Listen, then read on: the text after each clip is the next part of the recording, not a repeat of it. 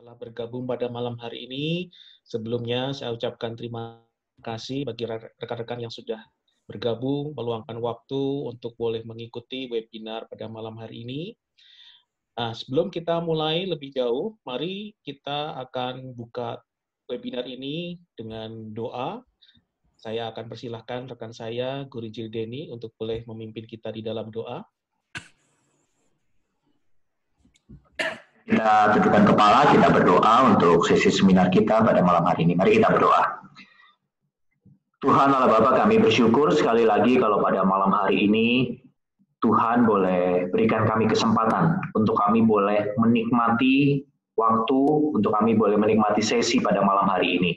Kami bersyukur untuk waktu ini dan kami juga bersyukur untuk kesempatan ini. Kami mau serahkan untuk beberapa waktu ke depan ke dalam tangan Tuhan. Biarlah Tuhan boleh berikan kami konsentrasi, berikan kami pemahaman yang baik, sehingga kami boleh mengerti akan setiap sesi yang disampaikan, sehingga ini boleh bermanfaat, baik itu bagi hidup kami sendiri maupun juga bagi hidup orang-orang yang kami kasihi di sekitar kami. Kami serahkan untuk pembicaraan pada malam hari ini untuk Guru Injil Johan. Tuhan pakai hambamu untuk boleh menyampaikan kebenaran firman Tuhan ini pada malam hari ini. Dan kami juga berdoa untuk koneksi internet, baik eh, kami yang ada di tempat ini maupun juga rekan-rekan kami yang menjadi peserta, biarlah koneksi internet boleh tetap baik, stabil, sehingga setiap materi yang disampaikan boleh juga tersampaikan dengan baik. Kami serahkan sekali lagi sesi pada malam hari ini sepenuhnya ke dalam tangan Tuhan. Di dalam nama Tuhan Yesus Kristus kami sudah berdoa dan mengucap syukur. Amin.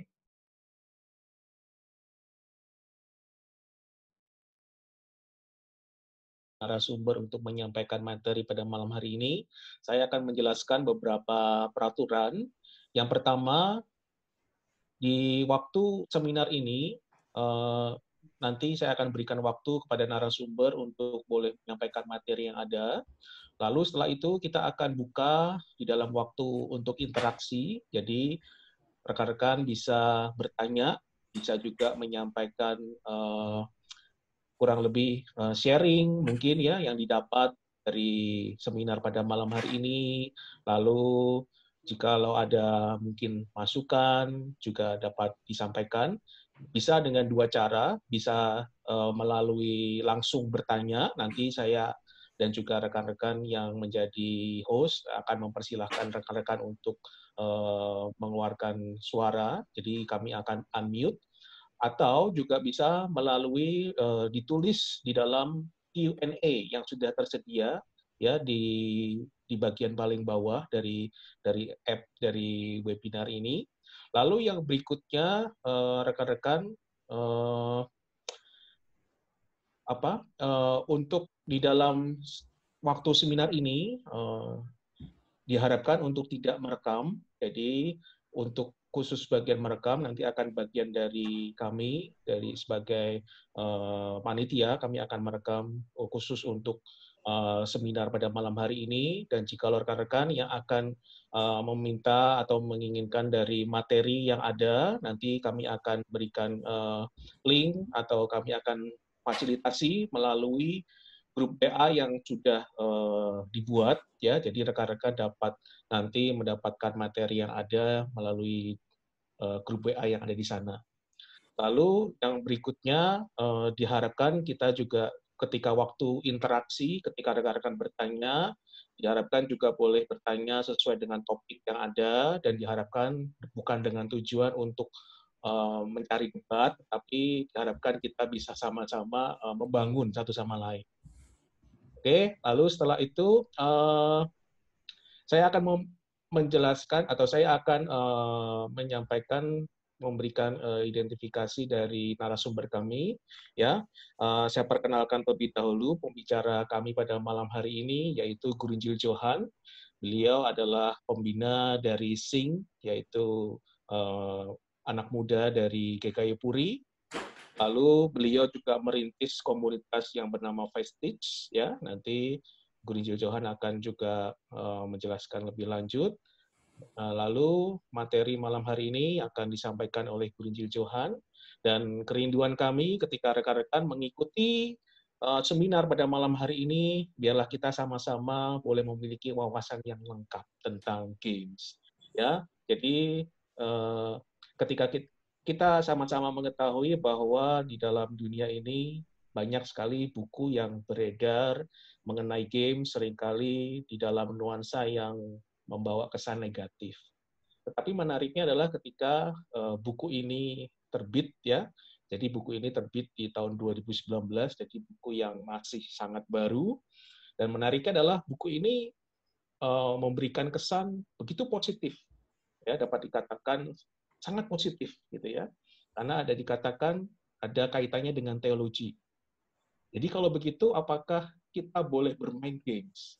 Kalau kalau begitu apakah kita boleh bermain games? Lalu eh, di dalam games itu ada apa aja? Apakah kita bisa bertemu dengan Tuhan ketika kita bermain games? Ya nanti rekan-rekan dapat uh, mendapatkan jawabannya melalui seminar pada malam hari ini. Jadi ikuti sampai akhir dari seminar ini sehingga kita boleh memiliki wawasan yang lengkap dan kita boleh dapat uh, menolong jikalau ada teman, sahabat, atau mungkin anak kita, atau mungkin diri kita yang sedang bergumul tentang pengaruh dari games, jadi kita bisa menyikapinya dengan benar. Sekali lagi, tujuan dari seminar ini adalah supaya memperlengkapi kita semua, dan kerinduan kami ialah seminar pada malam hari ini boleh menjadi berkat bagi setiap kita yang mengikutinya pada malam hari ini. Saya persilakan waktu kepada Guru Injil Johan untuk boleh menyampaikan uh, materi pada malam hari ini. Malam rekan-rekan, saya bersyukur diberi kesempatan. Sebetulnya GI David itu memberi kesempatan saya satu buku. Mau nggak baca yang seperti ini? Oh, saya belum kebetulan belum pernah membaca bukunya. Bagi saya ini juga sebuah pembelajaran begitu ya. Karena memang saya tertarik dengan sebuah isu-isu pop culture, popular culture yang berkaitan dengan budaya-budaya kontemporer, masalah gaya hidup, filsafat, begitu ya, media dan segala macamnya. Jadi saya langsung bilang iya. Jadi saya gunakan ini juga sebagai kesempatan saya untuk belajar, begitu teman-teman.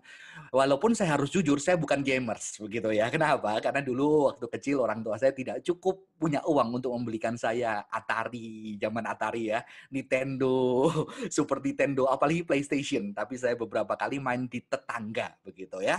Tapi karena mainnya nggak punya alatnya, jadi nggak jago begitu kalah terus. Akhirnya saya males main game teman-teman. Tapi ternyata ketika saya mempelajari ini, wow, ada sesuatu yang uh, tidak seperti saya bayangkan. Yang sebetulnya kita akan belajar sesuatu ketika kita membahas ini, ya posisi saya tidak langsung mengutukin di depan, tetapi juga tidak mengiyakan semuanya, begitu ya. Jadi kalau dibilang boleh atau nggak boleh, uh, itu itu banyak jawabannya panjang sekali. Siapa yang main, gamenya apa, keluarganya gimana? Itu jadi kompleks teman-teman ya. Saya tidak akan menjawab boleh atau tidak boleh karena itu jawaban yang tidak bijaksana begitu ya.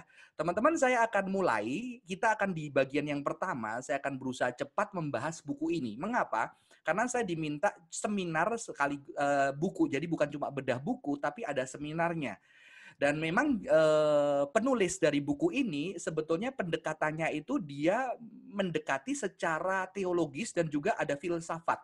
Jadi ada teologis, ada filosofi di balik budaya uh, dunia yang mulai bergerak ke arah post sekularis begitu ya. Post sekularis di dalam sekularisme, di dalam gerakan-gerakan yang mulai uh, kebangkitan agama tapi agama yang di luar daripada institusi resmi begitu ya. Tapi saya mencoba menambahkan dari perspektif cultural studies itu menjadi kesukaan saya ya. Cultural studies adalah sebuah bidang ilmu baru yang mana e, nanti kita akan melihat bahwa sebuah fenomena itu tidak bisa hanya dilihat dari satu perspektif bidang ilmu. Jadi di sinilah kita mengenal istilah-istilah multidisciplinary. Dan ini penting sekali, saudara. Mengapa? Karena di dalam dunia pendidikan pun sekarang uh, itu menjadi penting. Kalau saudara sekarang ke toko buku, satu buku itu nggak cuma ditulis cuma psikologi aja, tapi biasanya ada integrasi dua tiga bidang ilmu, begitu ya. Jadi saya mencoba memakai menggunakan karena ini udah teologi dari penulis, saya mencoba menggunakan cultural studies begitu ya uh, ada dan beberapa filsafat berkaitan dengan tubuh. Jadi semoga ini memberkati teman-teman. Saya akan pertama membahas buku ini ya. Buku ini judul Gaming and the Divine A New Systematic Theology of Video Games. Jadi uh, bermain game dan uh, kealahan, keilahian begitu ya. Penulisnya cukup keren kalau kita lihat fotonya begitu ya. Wah, keren gitu ya.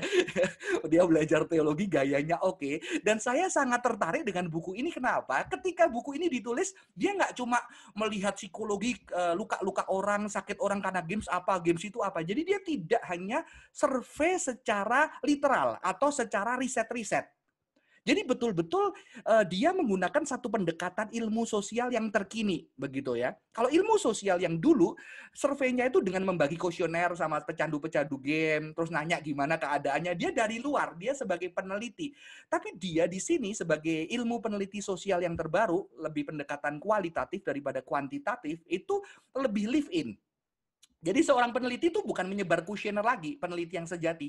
Tapi peneliti itu harus datang ke tempat, sebuah masyarakat, sebuah lingkungan sosial, bahkan dia tidak boleh dikenal sebagai peneliti, supaya data sosial atau data masyarakat itu benar-benar pada dirinya, begitu ya. Ini kualitatif dan banyak pendekatan ilmu sosial sekarang kualitatif. Dan untuk itu ketika dia masuk eh, itu itu latar belakangnya saya nggak perlu bacain teman-teman. Jadi uh, dia seorang riset, jadi ahli riset juga dan dia juga mengisi jurnal-jurnal agama ya, agama kaitan Yahudi dengan kekristenan. Jadi ini oh, bukan orang-orang orang biasa, dia orang yang pandai juga gitu. Dan di Eropa, di Belanda begitu ya. Nah, di dalam penelitiannya dia benar-benar dia itu bukan dari luar tapi dia jadi gamers. Ya, dia masuk dan dia bergaul dengan game dan dia main game begitu ya. Dan dia mempelajarinya eh, saya nggak bisa jelasin riset. Itu bener-bener lapisannya itu banyak teman-teman. Jadi ini sesuatu yang bagi saya bersuka cita ternyata uh, orang-orang Kristen itu serius. Kalau jadi peneliti itu nggak cuma ngomong doang terus baca buku terus dia asal ngomong begitu loh. Kalau saya ini masih baca buku asal ngomong begitu ya. Kalau dia main game, saya belum main game teman-teman. Nah ini sesuatu yang serius bagi saya dan uh, kita akan melihat apa yang dia dapatkan. Dan dia mempunyai sebuah keresahan. Kenapa? Keresahan mungkin dia suka game juga ya. Keresahan karena dia menemukan penulis game. Ini ada judulnya game namanya The Binding of Isaac. Isaac itu binding itu diikat Isaac. Ternyata penulis game itu keluarga Kristen begitu ya. Keluarga Kristen yang apa? Yang sebetulnya sejak kecil ditakut-takuti nama papa mamanya.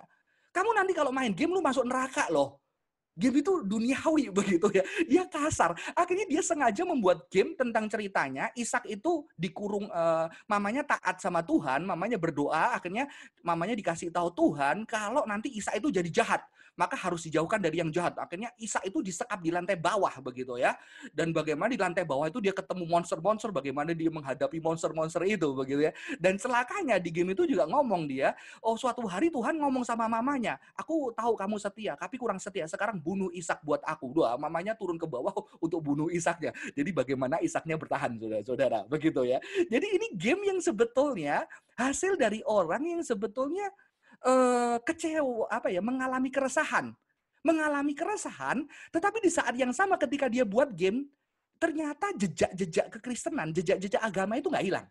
Ini bukan cuma satu. Ketika saya baca buku itu banyak game ternyata ada jejak-jejak teologis jejak-jejak pergulatan dengan Tuhan, pergulatan dengan manusia, pergulatan dengan keadilan dan ini sesuatu yang mengejutkan saya begitu ya. Nanti saya akan putarkan beberapa eh, satu contohnya begitu sudah-sudah.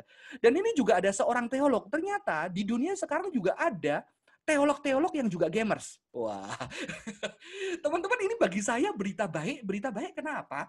Jadi nanti ketika ada anak-anak kita yang betul-betul uh, pecandu game, itu dia bisa tanya sama seorang teolog yang mungkin jiwanya lebih sehat. Dan dia bisa lebih ngomong sama anak-anak itu. Begitu ya. Dan seorang teolog ini yang namanya Kevin Seth ini, dia mengatakan apa? Ketika di remaja, semua teman-temannya main game. Bahkan orang tua juga main game. Tapi kok nggak pernah ngomongin di gereja tentang game? Ya? Kok nggak pernah diomongin? Semua main Tetris begitu ya. Papa saya aja orang desa main Tetris gitu. berdua sama saya begitu ya. Saya lebih jago dulu ya. dulu itu semua main tapi nggak ada gereja ngomong tentang apa itu game. Ya. Nggak ada, semua ngomongnya negatif begitu ya. Apalagi sejak kebangkitan uh, multiplayer game, wah itu lebih negatif lagi. Kenapa? Ada orang yang meninggal karena game begitu ya ada orang yang uh, korban karena game. Jadi ada sesuatu yang yang meresahkan di sini. Tapi teman-teman, ketika uh, uh, Bosman ini meneliti, Frank Bosman ini meneliti, dia hanya meneliti game yang bersifat individu, mengerti? Ya. Jadi dia meneliti di sini game-game yang satu orang pemainnya. Ya. Uh, yang maksudnya ada tujuannya bisa mencapai begitu ya. Bisa mencapai itu, maaf ini ada gangguan sebentar, teman-teman. Jadi dia dia dia meneliti game yang ada purpose-nya, yang ada tujuannya, ada narasinya. Dia tidak meneliti multiplayer game. Karena ada game-game teman-teman yang itu nggak ada endingnya. Ya, contohnya saya nggak pernah main. Katanya Warcraft itu nggak ada endingnya, bisa dimainkan seumur hidup sampai kekekalan katanya ya. Karena itu terus bergerak dan berkembang begitu. Terus apa ya? Dulu ada satu yang sangat populer. Jadi ada game-game itu dia tidak meneliti di situ. Jadi pembicaraan kita hari ini sebetulnya lebih ke arah yang dari buku dia game-game yang bersifat satu kali. Ya, yang satu selesai ada narasinya, yang sebetulnya dimainkan itu ada waktunya. Jadi nggak sampai habis-habisan yang nggak ada batasnya begitu ya. Walaupun orang bisa mainin dengan batas, sehingga dia dia kasih kasih tahu ini game kira-kira selesai berapa jam, berapa berapa jam, ada apa di sana begitu ya. Saya tidak bisa menjelaskan gamenya satu-satu teman teman-teman. Saya akan lanjutkan. Nah, apa yang mau disuarakan oleh dari uh, dari Bosman ini? Jadi dia ngomong sebetulnya video game itu logi teologisi. Apa maksudnya? Jadi dia ngomong sumber teologi itu satu, dasarnya. Kristen kan Alkitab. Ya. Biasanya kalau Kristen Injili bilang Alkitab saja, sola scriptura, enough begitu ya. Tapi kalau Katolik dia bilang ada tradisi gereja yang juga penting. Tetap Alkitab nomor satu, ada tradisi gereja yang penting. Kalau Reform, Kristen biasanya bilang Alkitab aja, nggak boleh ada yang lain. Walaupun realitanya, kita juga ketika membaca Alkitab dan tafsiran-tafsiran dari tradisi Injili dan Reform. Mengerti ya maksud saya teman-teman? Jadi sebetulnya dia bilang ada Alkitab yang terutama, ada tradisi, dan ada alam. Contohnya apa? Ketika kita melihat alam keindahan begitu yang suka panjat gunung, saya punya teman suka panjat gunung, majelis di kayak Puri ke Everest, ketika dia di alam dia merasakan ada wow, kebesaran Tuhan, presence dan manusia itu kecil. Jadi ternyata alam itu bisa menjadi tempat untuk orang itu berjumpa dengan Tuhan. Nah, di sini uh, Postman itu menambahkan satu, ada yang namanya cultural. Ya, postmodern culture Ternyata itu budaya. Budaya, seni. Ya, produk budaya itu apa? Novel, film, TV, video klip, musik begitu ya. Tentunya nggak semua musik begitu ya. Dan dia menaruh video game di sini. Dan sebetulnya ini sebuah fondasi yang kita perlu mikirin loh kalau kita terlalu negatif. Begitu ya. Saya bukan bicara video game itu negatif, tapi video game yang apa begitu ya. Jadi ternyata video game itu juga produk budaya. Kalau dulu kita gobak sodor gitu ya, bentengan, sembunyi-sembunyian, kelereng. Sekarang eh, berkembang teknologi, jadi ada video game, ada multiplayer. Ya. Nah, jadi sebetulnya game itu sebuah produk budaya yang dihasilkan manusia. Manusia yang diciptakan Tuhan dengan kreativitasnya, dengan kepandaiannya menghasilkan sebuah game. Ya memang ada bedanya ya kalau kita main kelereng eh, nggak bisa sampai ya memang sih dulu bisa nggak belajar sih tapi nggak separah main video game itu sebuah fakta begitu ya video game nggak bisa bisa nggak tidur tapi ya nggak cuma video game maaf film juga kalau kita nontonnya Netflix serian nggak tidur atau Korea serian sama nggak tidurnya Ya, ini yang diangkat dari Bosman. Sebetulnya game ini ini loh, culture loh. Ya, ini budaya loh. Jadi kamu jangan buru-buru pahami dulu dan kalau memang betul sebetulnya ada orang-orang yang barangkali gitu ya, dia bisa menjumpai gitu ya, tersentuh hatinya oleh entah sin yang ada di video game. Nah, teman-teman ini merasakan saya kenapa? Karena banyak orang Kristen nggak sadar, akhirnya tidak konsen untuk pelayanan game atau membuat game. Mas saya membayangkan ya, kalau ada orang Kristen yang hebat, bisa bikin game kayak Robok buat anak-anak, tapi itu isinya kitab kejadian, keluaran, perangnya Daud sama Goliat, dia perang raja-raja. Wah, bagi saya itu anak saya akan cepat hafal Alkitab. Mengerti ya, teman-teman? Nah, ini ini akhirnya orang Kristen tidak berjuang di dalam budaya ini, begitu loh. Walaupun tentunya ada banyak aspek pertimbangan yang nanti dipikirkan kalau ada yang berjuang di sana. Tapi nggak ada, begitu kan? Ya, Nggak ada yang berjuang di sana. Sehingga anak-anak kita pilihan-pilihan gamenya ya semua itu yang populer begitu ya. Padahal kalau saya melihat narasi dari Alkitab itu sesuatu yang dahsyat. Ya, nanti kita akan melihat banyak yang bisa dikerjain. Begitu teman-teman ya. Jadi dia menaruh game itu sebagai sebuah ini tempat yang Tuhan bisa nyatain dirinya. Ya. Saya pernah kenal orang gitu ya, dia benci banget sama seseorang, tapi suatu hari dia nonton film Wong Fei Hong gitu ya. Ternyata waktu Wong Fei Hong itu kan benci sama musuhnya jahat banget. Terus Wong Fei Hong itu ada kesempatan membunuh musuhnya. Tapi Wong Fei Hong bilang enggak. Terus dia tersentuh. Ya ampun Wong Fei Hong aja yang nggak Kristen loh. Dia nggak bunuh orang. Kok gua ya jahat banget pengen dia mati. Jadi ternyata melalui budaya Tuhan itu bisa speak Nah, itu itu asumsinya teman-teman. Walaupun tentunya kan kita nanti bilang seberapa banyak di game dan segala macam. Itu itu itu itu yang harus kita tanda tanya, ya. Jadi ini pun tidak membenarkan ya udah sejak seminar ini semua anak kita boleh main game apa aja. No, no, itu itu saya rasa tidak dewasa, ya. Tapi kita berusaha fair. Game itu sebuah produk budaya kayak musik, ya. Kayak musik. Jadi ini tempat Tuhan bisa menyatakan pencipta, ya. Juru selamat dan Roh Kudus begitu ya. Ini mungkin uh, mengganggu bagi beberapa orang gitu ya, terutama orang Injili kalau langsung baca, oh ini berarti mendukung game. Enggak, enggak teman-teman. Dia hati-hati, dia nggak bilang mendukung game. Ya, kelihatannya positif kenapa? Karena selama ini terlalu negatif. Dia mencoba sedikit menyeimbangkan gitu ya. Jujur, saya mengajar sempat mengajar di UPH College dan banyak murid-murid saya di sekolah yang gamers itu kalau ikut pelajaran filosofi, waduh, pinter-pinter begitu ya. Dan diskusi sama saya itu bisa lama-lama begitu ya. Ternyata mereka bukan bodoh loh gitu loh. Mereka pinter-pinter dan cuma memang mereka berpikir aneh-aneh dan seram-seram begitu ya. itu itu jelas banget. Mereka memikirnya banyak banget, serem-serem, kreatif saking kreatifnya kadang kebablasan. Itu fakta begitu. Jadi nggak nggak mesti bodoh begitu teman-teman. Nah, dan ternyata dia itu terinspirasi dari kebangkitan yang namanya cultural theology. Jadi di abad ke-20 gitu ya, ada sebuah perkembangan yang namanya teologi budaya. Itu bagaimana teologi itu bisa kontekstualisasi ke dalam sebuah ranah. Contohnya, ada liberation theology begitu, ada black theology, ada teologi timur, ada uh, teologi kerja. Jadi sekarang teologi itu dituntut bagaimana betul-betul turun ke dalam realitanya, tidak duduk di singgah sana begitu ya, tapi betul-betul bisa menjawab permasalahan masyarakat sehari-hari.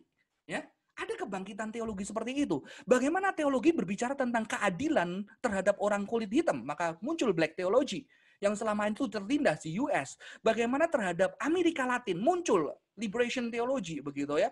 Bagaimana teologi berbicara tentang uh, ekosistem yang hancur, maka muncul ekoteologi begitu ya. Bagaimana teologi bisa membela eh, orang-orang yang wanita-wanita di budaya-budaya patriarkis yang direndahkan, muncul feminist teologi begitu ya. Memang ini uh, jarang dibahas, tetapi di pemuda kami sudah mulai membahas isu-isu ini. Bagaimana teologi bisa menyentuh. Lah di sini dia mencoba menarik lebih detail lagi bagaimana teologi di dalam dunia gamers. Ya, karena banyak orang Kristen main game. Rekan-rekan saya, hamba Tuhan juga ada yang main game begitu kan. ya, banyak Tuhan main game. Saya juga pernah main game, gitu kan. Anak saya main game. Ya, nanti saya ceritain bagaimana ketika saya mempersiapkan ini akhirnya saya buka satu game buat kedua anak saya begitu teman-teman. Karena salah satu main game sendirian ya. Nanti saya sedikit ceritakan di situ ya. Jadi ada sense of time apa? Di dalam teologi work dia sebutin banyak ada tujuh tujuh jenis tapi saya nggak bisa jelasin semua. Dia mengatakan apa? Gereja ini harus peka untuk melihat zaman dan bagaimana Injil itu bisa menerangi menerangi dunia itu gitu loh. Maka dia berpikir gimana ya Injil itu bisa menerangi dunia game ini gitu loh ya. Maka dia sampai main game. Dia nulis buku tentang game. Dia riset tentang game. Ilmiah begitu ya. Dan juga ini yang saya kutip ada yang namanya spolia anjip Egyptiorum. Artinya apa? Spolia itu ada gini. Egypt itu Mesir. Ternyata di ketika Israel keluar dari Mesir, teman-teman, ternyata Israel kan di keluaran 12 ayat 35 itu dikasih benda-benda emas. Nah, melalui benda-benda emas itu akhirnya Israel membentuk yang namanya lembu lembu emas yang akhirnya disembah. Ya, itu sebuah kejahatan. Tetapi di saat yang sama ternyata melalui emas juga itu bait Allah Tuhan digunakan begitu. Padahal itu emas dari Mesir. Mengerti? Saudara-saudara. Jadi sebetulnya bagaimana kita mengelola budaya, hasil produk ya, emas itu dari Mesir yang unbelievers, ya, pagan, Gentiles. Tapi ternyata emas itu bisa digunakan untuk mendekorasi bait Allah. Ya itu dia menggunakan salah satunya contohnya ini juga begitu ya. Tapi juga memang bisa menghancurkan bisa menjadi berhala bisa menghancurkan iman begitu ya. Jadi dia dia tidak pro game tapi dia lebih ini loh ada ranah yang bisa kita kerjain begitu ya tapi dia ndak solusinya nggak bikin uh, klub game di gereja kok jangan khawatir begitu ya teman-teman saya akan lanjutkan saudara-saudara ya nah maka dia mengatakan bermain game itu juga sebuah tindakan religius. Waduh. ya. Bisa ditafsirkan sebagai sebuah spiritualitas. Spiritualitas. Beda apa? Kalau kita nonton film, kalau kita baca novel, itu nggak ada interactivity. Walaupun saya tidak setuju sama Bosman. Kenapa? Karena ketika kita membaca buku, kita mau nonton film, ada interaksi. Ya, Makanya di sini ada Kohandri itu. Kalau saya habis nonton film, teleponan sama dia cerita tentang film itu. Kita udah punya tafsir yang berbeda-beda begitu ya. Itu ada interaksi. Cuma bedanya interaksi di game itu lebih bener-bener kerasa dibandingin kita novel sama TV. Kita nggak ada di dalam sana, teman-teman.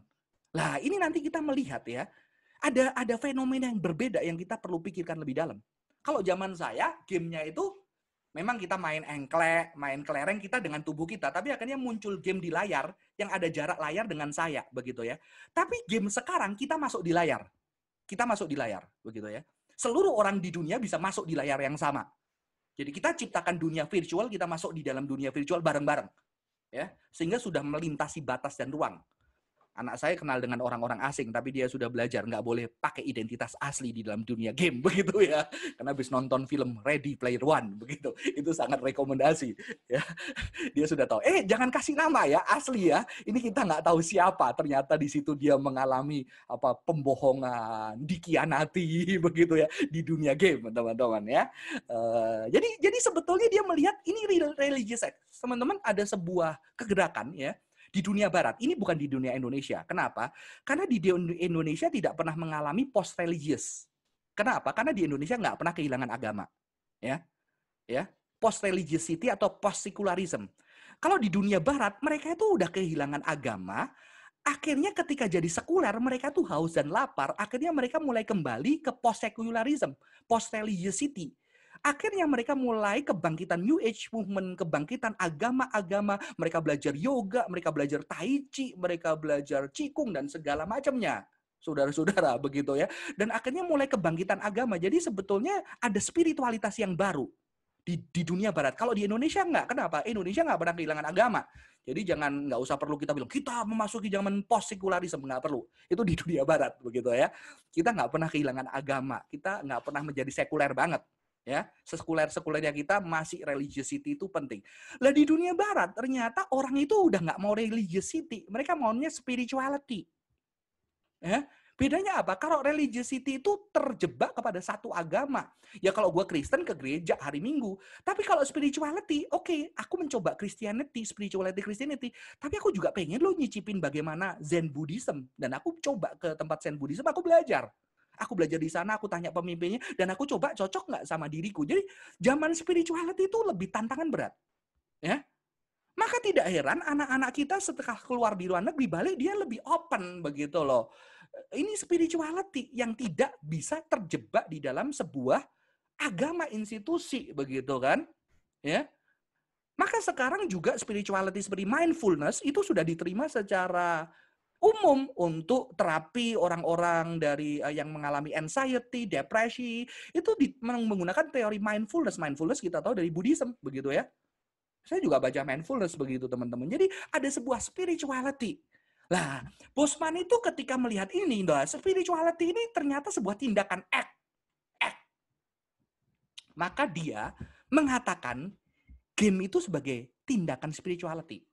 Nah, teman-teman kalau kita belajar cultural study, saya percaya Bosman ini juga belajar cultural study. Ternyata e, orang-orang apa orang-orang budayawan itu juga melihat ternyata orang-orang ketika mengkonsumsi budaya, ketika orang itu kecanduan bola dan segala macam, itu mereka seperti beribadah. Ada nabi-nabinya. Ya kan? Ada perayaannya ada jubahnya begitu. Ada ritual-ritual ya ada acara yang nggak boleh pergi. Tapi bedanya kalau gereja mereka bosan tapi kalau itu mereka dengan semangat kekuatan dengan segenap hati dan hidup mereka berubah. Mereka membaca kisah-kisah itu setiap hari. Nggak boleh ada saat teduhnya begitu teman-teman ya. Jadi di dalam konteks inilah akhirnya uh, Bosman saya percaya karena cultural studies itu uh, munculnya di Birmingham University begitu di Eropa sebetulnya. Cultural studies ilmu studi budaya ya. Dia melihat bahwa gamers ini kayak kayak spirituality ya. Yang orang bisa ada di situ lupa waktu ada kan di dalam spirituality kita berdoa sampai kita lupa waktu, kita kita immerse, kita tenggelam di dalam hadirat Tuhan begitu ya. Kita ada di sana, kita bisa berteriak gitu ya. Kalau kita nggak sih ya, kita aliran yang Injili biar nggak berteriak. Orang yang main game bisa teriak, dia bisa nangis. Nanti saya tunjukin foto-fotonya teman-teman ya. Jadi ini sebuah spirituality. Cuma dia ngomong gini, di dunia game itu ada spirit the death of God departed God. Kenapa? Karena zaman modern ditandai dengan ateisme dan akhirnya postmodern itu lebih agnostik, nggak percaya Tuhan yang mana, bingung. Jadi Tuhan itu udah pergi the death of God. Ya, tapi dia mencoba mengatakan bahwa di dalam dunia game ini bukan the death of God, tapi the hidden of God. Bahwa Tuhan masih bisa ditemukan di sana, tapi sembunyi, sulit sembunyi. Ya, jadi ketika orang main game, dia masih melihat ini sebagai sebuah religious act. Nah, ini kalau di dalam Anda kenal teologi reform ada yang cultural mandate. Ketika kita bekerja, kita memuji Tuhan. Ketika kita menyanyi, kita memuji Tuhan. Ketika kita bermain begitu ya bersama anak kita, merayakan hari itu bersama anak kita sedang memuliakan nama Tuhan karena dunia ini sakral. Nggak ada pisahan sakral, nggak sakral. Jadi sebetulnya Bosman ini mau ke sini, teman-teman. ya Mau ke sini. Tapi dia juga hati-hati. Kenapa? Karena ada spirit the death of God ya the death of God. Nah, ini sesuatu yang penting. Teman-teman, uh, saya akan lanjutkan ya. Lah, agama itu apa? Karena dia peneliti agama, dia menunjukkan kenapa game itu agama. Karena ada mitos. Ada tentang alam semesta, asal muasal kejadiannya seperti apa. Terus ada aturan-aturan. Kamu kalau ikut game, ikut aturan. Makanya saya bilang gamers-gamers murid saya, kamu di sekolah nggak mau diatur. Kalau game lo diatur-atur mau. Diatur nggak? Oh iya ya diatur ya. Iya, kamu ikut aturan tapi kalau sekolah nggak mau ikut aturan dasar. Ternyata kamu itu ya gitu. Mereka iya ya diatur ya. Ada tempat-tempat yang sakral yang pengen dikunjungi, pengen sampai ke sana. Nggak semua orang bisa masuk begitu ya. Ada teks-teks mereka cari-cari teks sampai ketemu mereka bisa buka kunci, mereka bisa mengalami wah, sesuatu begitu ya. Ada para pemuja banyak banget orang seluruh dunia main game gitu ya. Ada struktur pemerintahan. Oh ini jago nih nomor satu di uh, penjaga uh, gymnya uh, mana namanya KKY Puri itu si A. Waktu zamannya Pokemon Go kita kita ternyata saya baru tahu beberapa teman saya sering nongkrong di tangga gereja depan malam-malam. Ternyata mereka cari Pokemon dan mereka tahu di situ ada gym yang besar dan ada penunggunya. Yang menang siapa anak remaja kita atau anak-anak pemuda saya lupa begitu ya. Yang paling hebat di situ. Jadi ada strukturnya begitu. Ada secret place. Jadi ketika dia melihat ini, maka game itu sebetulnya ada ada sisi-sisi spirituality. Nah, ini menjadi pertanyaan. Jadi sebetulnya kalau anak kita bisa immerse, bisa gila-gilaan di sana, mengapa dia nggak bisa sama God? Dan juga ada harapan kalau mereka melihat bahwa dunia, dunia spirituality itu sesuatu yang dimensinya itu luar biasa. Aku yakin anak-anak itu mungkin juga bisa begitu ya, uh, mengikut Tuhan dengan sungguh-sungguh. Teman-teman kalau uh, orang yang pacarannya sungguh-sungguh sampai akhirnya hancur gitu, kerjanya sungguh-sungguh, beragama di agama yang lama-lama sungguh-sungguh, begitu dia berjumpa dengan Kristus, dia bisa betul-betul sungguh-sungguh, betul nggak? Ya, ada banyak kesaksian seperti itu. Kalau dari itu tengah-tengah mau Kristen mau Kristen dia juga setengah-setengah teman-teman. Itu sebuah fakta. Paulus sungguh-sungguh ketika menganiaya jemaat. Ketika dia percaya Yesus dia juga habis-habisan. Jadi dari karena ini itulah dia melihat bahwa games itu spirituality ya. Ada digital game itu apa? Digital. Ya harus digital video games karena video games bukan cuma games. Interaktif jadi ada diskusi ada interaksi. Nggak cuma lihat buku juga sih tapi ini lebih dalam. Playable bisa dimainin. Dan ada kisah-kisah. Nanti kita akan lihat di sana. Teman saya putarkan ini salah satu game dan dia melihat secara ini apa uh, pakai narasi awal game itu pakai kitab kejadian. Saya putarkan ya bisa dikeraskan, teman-teman.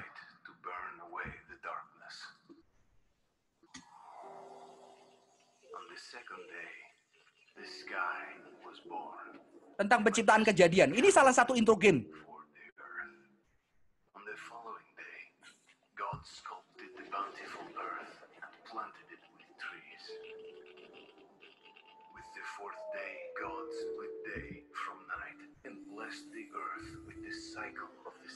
Tapi dia men, me, me, membuat sedih.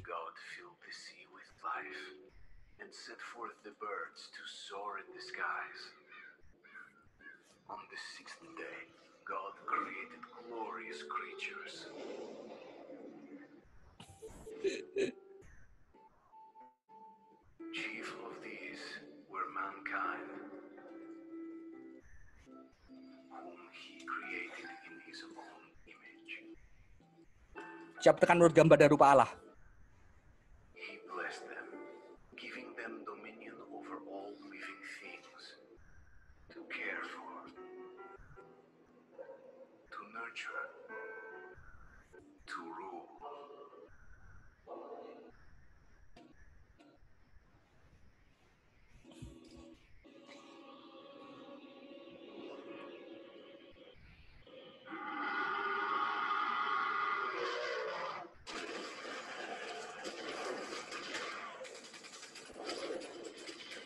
Ya pakai narasi kejadian.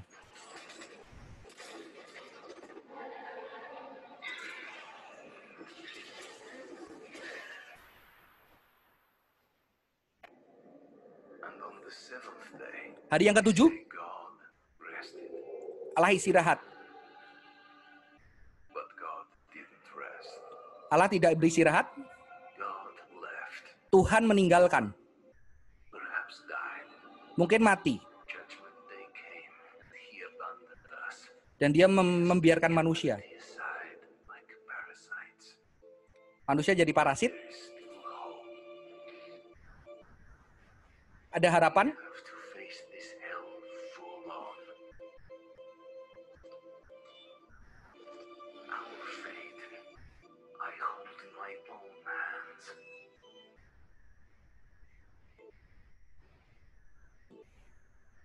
Ya, ini nama gamenya gitu teman-teman.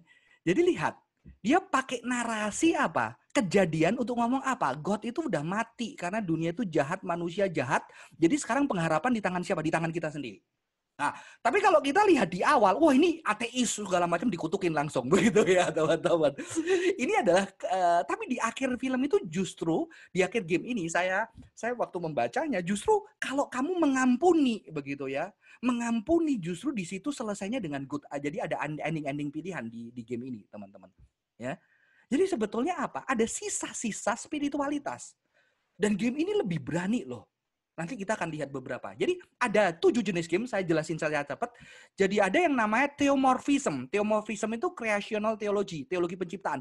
Jadi di game ini biasanya manusia itu kayak jadi Tuhan yang apa? Yang punya alam untuk bagaimana dia ngelola alam itu, nyelamatin orang supaya orang bisa hidup, supaya orang nggak kena bencana.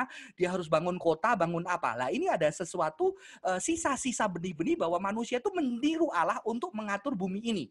Ada game yang kayak gini, ya dan di game ini nanti ada etikanya. Kalau kamu ngorbanin ini, akhirnya memang kamu dapat duit banyak begitu ya. Tapi kalau ada yang kamu benar-benar menyelamatkan orang segala macam, kamu dapat sesuatu yang lebih banyak dari itu. Jadi jadi ada game-game yang ternyata creation. Ya. Saya akan lanjutkan ini dengan cepat karena ini cuma definisi dari game-game yang dia tunjukin. Tapi juga ada game-game yang ternyata Christophorism. Jadi apa? Jadi banyak game-game, jadi saya juga kaget ternyata banyak game-game itu ngutip-ngutip ayat, saudara-saudara. Begitu. Contohnya ini, Sini aku akan tunjukkan kepada kamu ayat favorit mama kamu yaitu kejad apa Wahyu 21 ayat 6 terus dibaca begitu ya. Uh, ayat itu Saudara-saudara. Jadi ini sesuatu yang real yang disebut lone wanderer begitu ya. Ternyata ada game-game yang melatih apa? Orang-orang kalau kamu sacrifice, kadang kamu harus sacrifice untuk kamu bisa selamatin orang. Nah, di sini uh, Bosman mengatakan kita itu mengintimas, meng, uh, menggambarkan Kristus yang mau mengorbankan dirinya begitu ya. Walaupun dia ngomong ya jangan terlalu dibaca Kristen-Kristen karena kadang-kadang mereka juga bunuh-bunuhan begitu kan. Tapi ada ada ada ada ada percikan-percikan, ada serpihan-serpihan di sana yang real begitu ya. Jadi self sacrifice itu sebagai the greatest virtue ya. Ini ada, saya harus cepat yang ini supaya kita nggak lama-lama. Ada yang homo robotikus, jadi theological antropologi. Jadi di sini game ini ngomong apa teman-teman? Uh, justru mereka itu menggumulkan sebetulnya manusia itu apa? Robot itu bisa niru manusia, dia bisa bahkan berhubungan seks, dia bisa makan, bisa apa, bisa berekspresi. Jadi dia manusia atau enggak? Jadi ternyata di game-game ini ada banyak pertanyaan-pertanyaan antropologi, filosofi. Apa itu manusia? Robot bisa manusia enggak? Kalau dia punya perasaan, perasaan itu apa? Kalau dia bisa berekspresi, dia bisa dibikin air mata, punya perasaan enggak? Bagaimana kalau kita ciptain robot bisa keluar air mata, bisa nangis, bisa meluk kita, bisa marah, begitu kan? Nah, itu itu mulai ada pertanyaan. Maka maka sebetulnya saya percaya anak-anak yang main game itu dia cara kerja otaknya itu kenapa? Karena isinya kan game nggak diciptain anak-anak. game diciptain orang-orang yang sudah dewasa dengan kadang-kadang mereka kan juga di dalam hidupnya struggle begitu loh. Ya. Saudara-saudara, ini ini sesuatu yang serius sebetulnya ya dan jarang ada game Kristen. Dan ada dia kasih judul bab 4 Carrie Ellison. Jadi ada teodisi problem non evil. Ini salah satu narasi game uh, Bapakku yang baik, tolong aku, tolong aku. Kenapa kamu melakukan ini kepadaku? Kenapa kamu membenci aku? Kenapa kamu membenci aku? Setiap hari aku baca Alkitab. Teman-teman, ini narasi film apa sih game ini, The Art ini, The Art of Wolfenstein. Kisahnya tentang Jerman. Jadi dia orang yang saleh tapi ternyata Tuhan nggak diem. Gitu kan setelah kata-kata ini sih kata-kata umpatan yang kasar-kasar. Makanya saya nggak tulis begitu ya nggak enak gitu ya teman-teman. Jadi jadi ternyata ada ada di game itu jadi ada orang-orang yang menangis yang menderita yang mempertanyakan Tuhan ada nggak sih? Ya. Bayangin teman-teman gitu ya. Jadi ada ada ada hal teologis ada hal filosofis ada God ada Christ ada problem of evil teodisi gitu kan. Oke, kita lanjutin gitu ya. Ada ethics. Ternyata kamu nanti disuruh, kamu nyelamatin nggak? Kalau kamu nyelamatin, kalau kamu mengorbankan sesamamu, kamu nanti dapat duitnya lebih banyak gitu ya. Ini ada satu game juga begitu ya. Atau kamu nyelamatin. Jadi ada problem-problem etika walaupun tentunya nggak banyak ya. Kamu mau apa? Putusanmu apa? Kamu mau dapat duit banyak, korbanin dia, negaramu aman atau sebetulnya kamu tetap mau pertahankan dia tapi ya ada resiko-resikonya. Jadi jadi ada problem-problem ethics di sini. Yang terakhir, teman-teman, ya tentang kematian.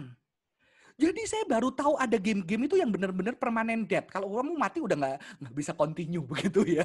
Jadi ada yang continue continue terus nggak selesai, tapi ada yang dibuat permanen dead. Set, selesai. Kamu harus ulang lagi dari awal gitu ya. Dan itu udah males karena udah panjang. Ternyata ada game.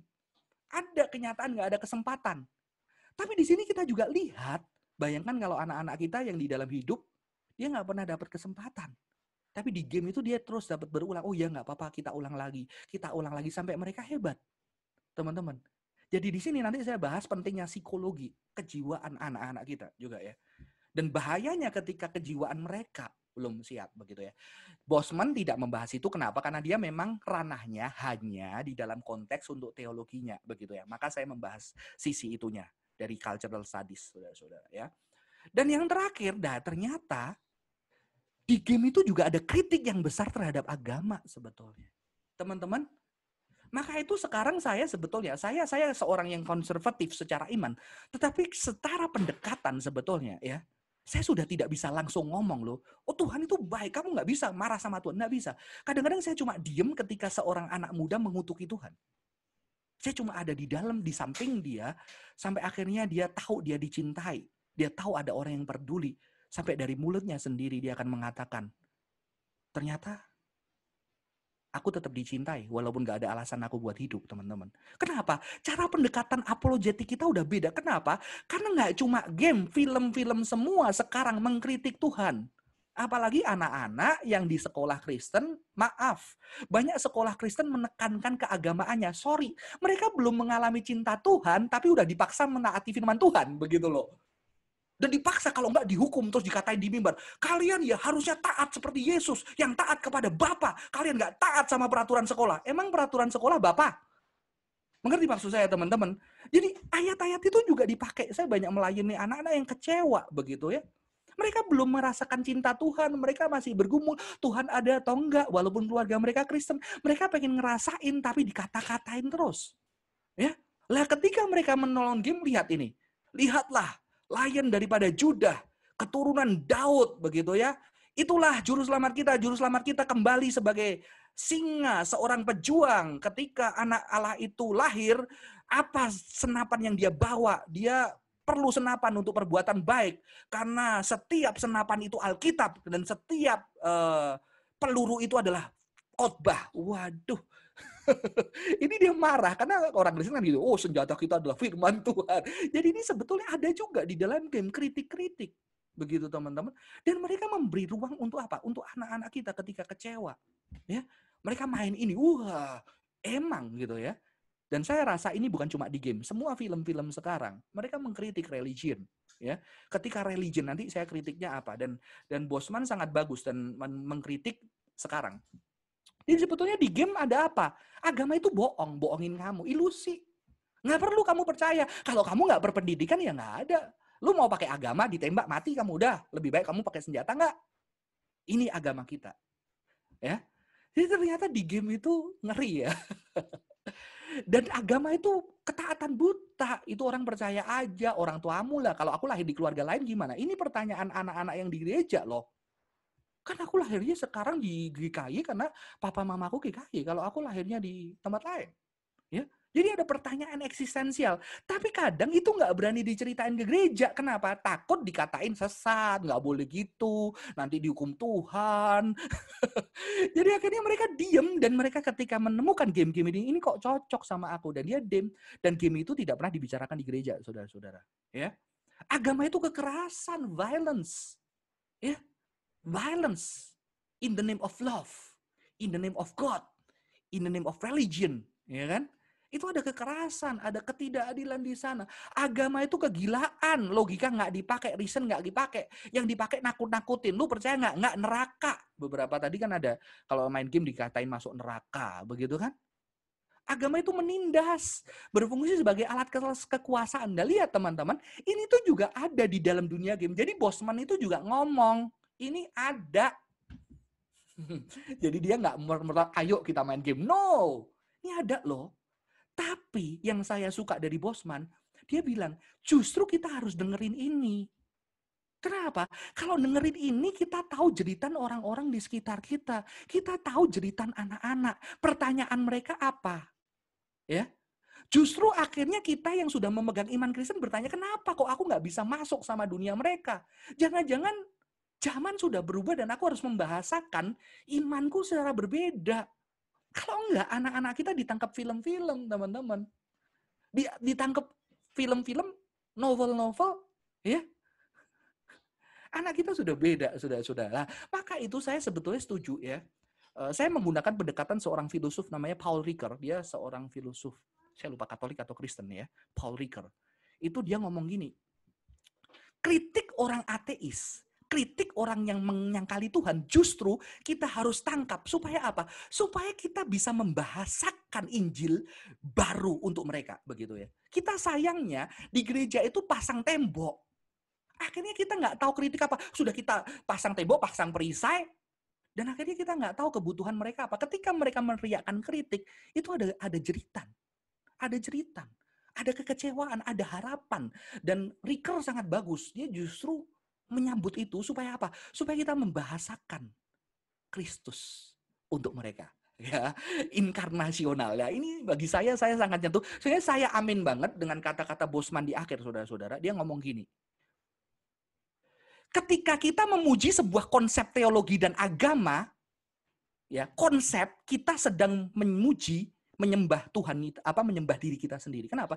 Karena konsep teologi dengan Tuhan beda. Kita punya doktrin, kita konsep yang terlalu kaku, yang tidak mau terbuka, yang tidak ada kasih, yang tidak ada penerimaan. Itu kita kayak membangun apa berhala, tapi berhala itu berhala konsep, ya, ya kan?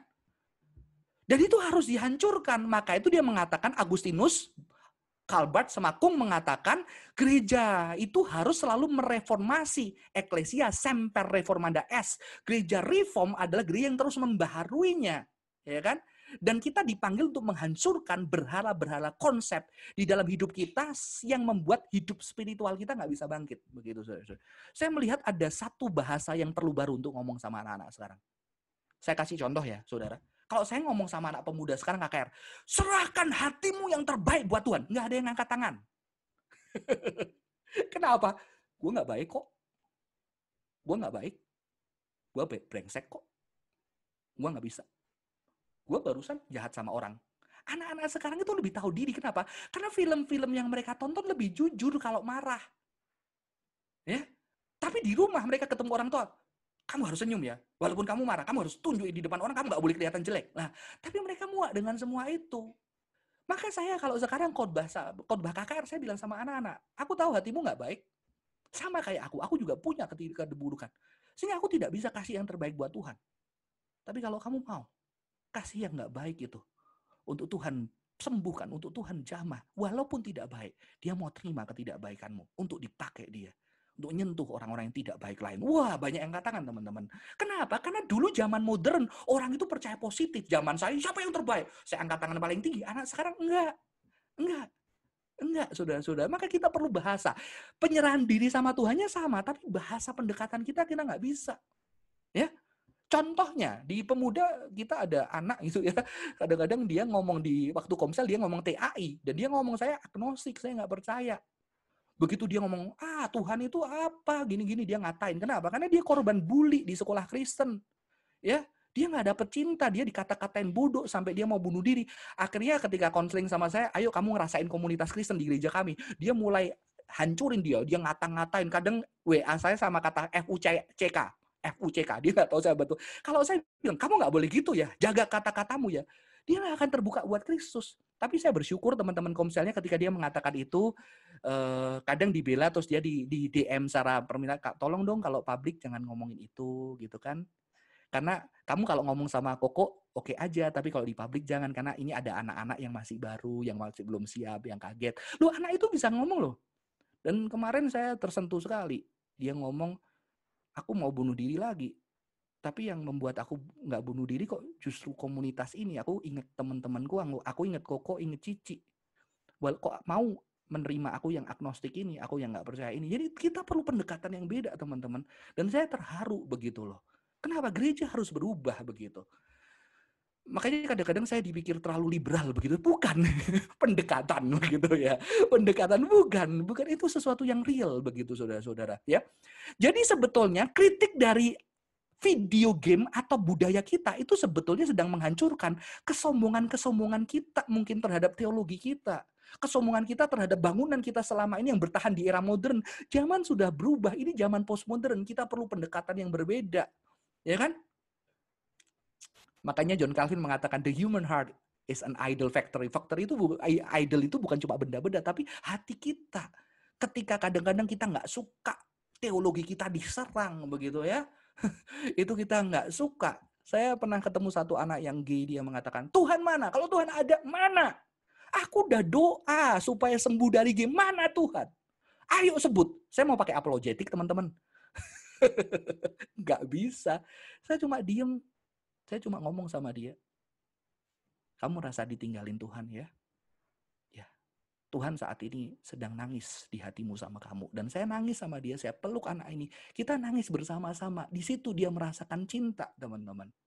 Ya, jadi bukan beda pendekatan kita sudah nggak bisa. Jadi justru Bosman ini menunjukkan ini game itu teriakan kebutuhan kita gitu ya, kebutuhan anak-anak terhadap kita.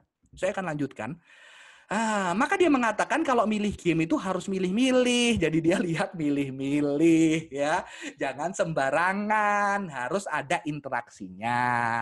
Terus di game itu kita bisa menjadi apa memerankan contohnya sesuatu yang kebaikan, sesuatu yang nolong orang lain begitu ya. Anak saya main game, terus saya tanya kamu game itu ngapain, dapat itu gimana? Terus kamu bisa dibohongin, nggak boleh ya bohong ya, kamu nggak boleh kayak orang yang nyakitin kamu ya. Iya pak. Terus kalau kalau saya lihat sendirian, kok dia sendirian kasihan ya. Terus saya tanya kenapa kamu suka game di pandemik ini nggak punya temen? Oh di situ dia punya temen. Oh ya udah bagus. Tapi kan ini teman virtual, iya tapi seneng. Oh ya udah, saya besoknya suruh adiknya main bareng, jadi mereka jadi akur. Biasanya berkelahi di dunia nyata. matar. Begitu main game, bagi-bagian boneka. Nanti, ayo ikut aku, ikut aku. Dia jadi cece di sana. Hati-hati, dia itu scammer gitu ya. Jadi saya melihat sesuatu yang indah. Tentunya waktunya dibatasin teman-teman. Ngerti ya? Jadi jadi saya, waduh anak saya didamaikan oleh game gitu ya. Teman-teman, tapi harus hati-hati. Saya setiap malam Kamu dapat apa? Senangnya apa? Apa yang terjadi? Jadi ada diskusi, ada moralitas yang saya diajarkan. Karena yang di game main kan bukan cuma robot, ada orang lain kan di sana yang multiplayer ya. Jadi ada ada yang direpresentasikan oleh uh, orang di sana yang main gamernya itu memerankan siapa. Ada game yang kamu kalau uh, membunuh atau nembakin polisi dapat duit banyak lah itu ya. Jangan dimainin gitu kan. Ya saya rasa Bosman juga nggak setuju kali ya. Dan game itu apa ya? Uh, untuk kamu menyatakan Tuhan, masih menyatakan pola-pola yang good di sana. Jadi ini ini ini akhir dari Bosman. Teman-teman saya harus sedikit lebih cepat ya. Sekarang saya mulai masuk ke dalam dunia cultural studies. Teman-teman ya saya mencoba game sebagai cultural studies. Ini masalahnya luas, jadi saya nggak bisa bahas semua teman-teman. Jadi secara budaya kontemporer itu harus dilihat bisnis, politik, filsafat, sosiologi, budaya populer, lifestyle, psikologi, tubuh, spirituality. Kita nggak bisa bahas semuanya. Ya, karena kita ada bahas gamenya tadi ya dari buku Bosman. Kita nggak bisa bahas semuanya. Sehingga saya sedikit-sedikit saya bahas dari yang tiga itu. Jangan khawatir, agak cepat. Saya cepatkan sedikit ya. Ternyata kita harus melihatnya dari sedikit ini. Saudara-saudara, saya akan putar uh, lihatkan ini sebentar. Jadi ternyata game itu di mana letaknya? Dunia itu ada tiga. Dunia fisik, dunia yang kita bisa sentuh. Dunia metafisik itu dunia roh-roh, dunia Tuhan, dunia yang melampaui fisik. Ternyata sejak ada internet, internet itu tengah-tengah dunia metafisik sama fisik. Jadi dia namanya patafisik. Tengah-tengah, medium dia. Jadi internet itu ada, ada mana? Nggak tahu, ada, ada itu. Tapi itu mana? Jadi dia kayak nggak jelas begitu loh. Dunia roh begitu. Dan di internet kan bisa cepet ya. Kita kirim message langsung cepet, kita ngelem wajah langsung viral begitu. Jadi di internet itu dunia lain sebetulnya. Bukan dunia fisik, bukan dunia metafisik, tapi dunia melampaui fisik yang diciptain manusia, tapi itu juga bukan dunianya Tuhan gitu kan. Manusia berhasil menciptakan dunia lain. Ya, bukan dunia lain yang spiritual spiritual sundar bolong kuntilanak ya. Ini dunia lain di sana. Itu diciptakan manusia mana yang patah fisik, ya. Dan saya akan mengambil satu teori yang namanya eh, seorang Perancis filosof namanya Baudrillard. Dia mengatakan manusia itu menciptakan dunia virtual. Virtual itu dunia yang menyerupai dunia sekarang. Ya, kalau sekarang ada balapan mobil, kita ciptain sirkuit. Tapi dunia itu nggak ada, tapi ada. Dan kita bisa masuk di dunia itu, kita bisa balapan di sana. Ya, dan gilanya dunia itu lebih imajinatif. Jadi imajinasi itu sekarang tidak cuma di pikiran kita, kita bisa imajinasikan di dunia game dan itu benar-benar bisa dinikmati orang dan semua orang di dunia bisa masuk di dunia itu. Wah, gila. Ya. dan bisa hilang di dunia itu, teman-teman. Ya.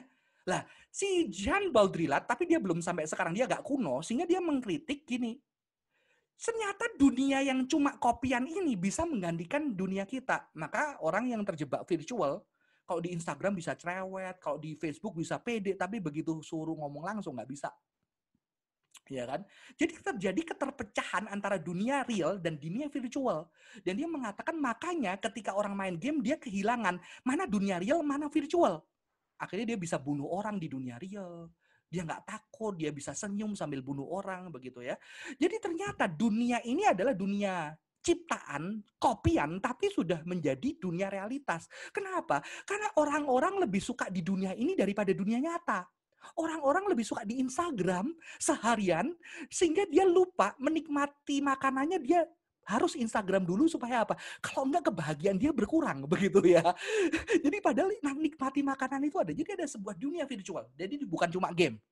Ya, dunia yang kita ciptain sendiri tapi kita menikmati dan kita lebih hidup di sana. Kita lebih percaya diri, kita lebih hidup di sana sehingga kita lupa. Maka banyak anak-anak yang sudah masuk di dunia online game, dia dia dia nggak bisa hidup dengan baik di dunia ini. Ya, Terutama yang saya banyak jumpai kalau anak-anak kecanduannya SMP itu banyak sulit. Tapi kalau SMA kelas 12 beda. Dia dia agak-agak masih bisa hidup di dunia nyata. Tapi yang kalau yang SMP, uh itu bener-bener dunia nyata dia bisa ngomong pakai bahasa game, ngerjain soal matematika atau agama bisa pakai bahasa game yang kita nggak ngerti. Saudara-saudara. Ya, ini ini ada sebuah kritik, tapi saya saya juga menerima ini, tapi saya akan mencoba melihat kritik yang lebih lagi, saudara-saudara, ya. Ternyata Game itu dunia tubuh. Orang kan ngeritik game itu nggak pakai tubuh. Tapi justru di game itu kita menjadi cyborg. Cyborg itu apa? Ketika tubuh kita rusak terus diganti mesin. Kita cyborg namanya. Ya. Nah, di game cyborgnya apa? Ternyata game itu untuk apa? Anak-anak itu bisa jadi cyborg. Kenapa? Dia tubuhnya ini di sini, tapi dia memegang sebuah benda, ya, tombol sama itu. Tapi akhirnya dia itu sudah menyatu dengan mesin. Ya, sehingga dia nggak bisa lepas dari itu. Mungkin kita sedikit cyborg dengan handphone kita, begitu ya. Begitu handphone kita hilang, mana handphone gua? Kehidupan gua nggak penuh, nggak bisa hidup tanpa handphone, begitu ya. Jadi sudah kita sudah menyatu dengan mesin. Kita mesin itu sudah menjadi bagian tubuh kita, ya, ya. Nah, dan ternyata seorang pemain dan waktu main game dia bisa nggak terpisahin tuh. Dia bisa menyatu di sana, dia masuk ke game, game masuk ke dia, begitu kan? Dan ternyata teman-teman, ketika dia masuk ke dalam game, dia itu mengalami deep flow. Jadi sebuah aliran yang dalam, yang sampai mental, emosional, fisik. Nah, orang salah. Saya setuju dengan penelitian baru. Orang bilang, kalau main game itu dia cuma pikiran, mental, sama emosional. Fisiknya enggak? Enggak. Kamu perlu fisik. Kamu perlu jago fisik. Perlu jago sentuh kursor, gerak kanan, gerak kiri. Untuk apa? Untuk kamu bisa jago, kamu perlu melatih fisikmu. Walaupun tidak lengkap fisiknya ya. Paling tidak mata, otakmu, pikiranmu, jarimu. gitu ya. itu game. Dia harus jago. Jadi sebetulnya game itu men mental, fisik, emosi, semua jadi satu. Ya. Tapi orang itu bisa tenggelam, immerse. Dia bisa tenggelam, dia bisa ngalir, dan dia lupa waktu. Sehingga beberapa kasus kan meninggal ya. Karena tiga hari, dua hari nggak makan, tau-tau otaknya mati atau pingsan ya saya kenal ada uh, an ponakannya guru seorang guru dia meninggal di uh, waktu zamannya multiplayer game ya itu meninggal itu ada begitu ya tapi ya ada beberapa kasus gitu ya Oke, saudara-saudara, ya, hmm, saya akan lanjutkan lagi, mohon sedikit waktu ya. Dan kenapa? Ternyata memerlukan tubuh, tapi dia bisa melampaui tubuh. Nah ini yang sisi spiritualnya. Jadi spiritualitas itu kan kita berdoa, kita perlu tubuh sampai suatu hari kita bisa merasakan kehadiran Tuhan indahnya dan kita lupa waktu di sana. Ya, game sama. Jadi dia bisa kayak begitu kita kalau kita pernah doa dan menikmati Tuhan dan kita bisa menyanyi, kita lupa waktu ada kesegaran gitu ya. Mereka mungkin ada kesegaran tapi kelamaan jadi kematian begitu ya, saudara-saudara. Tapi mereka perlu tubuh. Nggak bisa mereka nggak ada tubuh. Jadi game itu bodily experience. Ya, nggak cuma emosional tapi highly physical. Maka bisa sampai mati fisiknya. Ya. Ya, yang memang yang bahaya adalah game yang nggak ada akhirnya itu, yang memang uh, itu perlu pembahasan khusus, khusus karena orang bisa terserap berhari-hari di game yang nggak ada akhirnya. Ya, game itu terus dimainkan dan nggak selesai sampai orang selesainya kalau orang itu selesai selesai mati atau selesai berhenti main game gitu ya saudara-saudara ya. Dan mulai menyatu dengan tubuhnya dan ternyata orang itu bisa menjadi di sana. Jadi game itu sebuah uh, aku bisa punya tubuh lain di dunia virtual. Teman-teman ini seremnya adalah apa? Virtual reality yang ke depan itu tubuh kita bisa merasakan ketika disentuh akan bisa ngerasain. Kalau sekarang kan cuma visual. Virtual reality ke depan kita bisa ngerasain sakitnya, kita ngerasain getarannya gitu ya. Itu nanti kalau dipakai itu lebih lebih menyatu dengan dunia lain. Dan teman-teman ini kita menjadi dan ternyata di game itu kalau film ya udah filmnya gitu kita cuma lihat. Kalau di game teman-teman kita bisa menjadi sesuatu di dunia sana. Beda sama film. Ya, ketika aku masuk di game masih kunyu-kunyu, masih bodoh, senjatanya masih pendek, nanti aku begitu satu tiga bulan aku punya tiga senjata, empat senjata, bisa jualan lagi, tak jual aku dapat duit, ya kan? Nggak usah perlu uang saku dari mama. Saudara ini nyata. Dan ternyata game itu bisa menjadi tempat dunia alternatif. Ketika anak-anak nggak punya dunia yang real di sini. Ketika dia nggak diberi kesempatan dalam hidupnya, ketika dia selalu dikatain, di situ menjadi dia diakuin ketika dia hebat. Dia bisa menjadi sesuatu yang dia banggakan. Dia bisa bekerja keras di sana.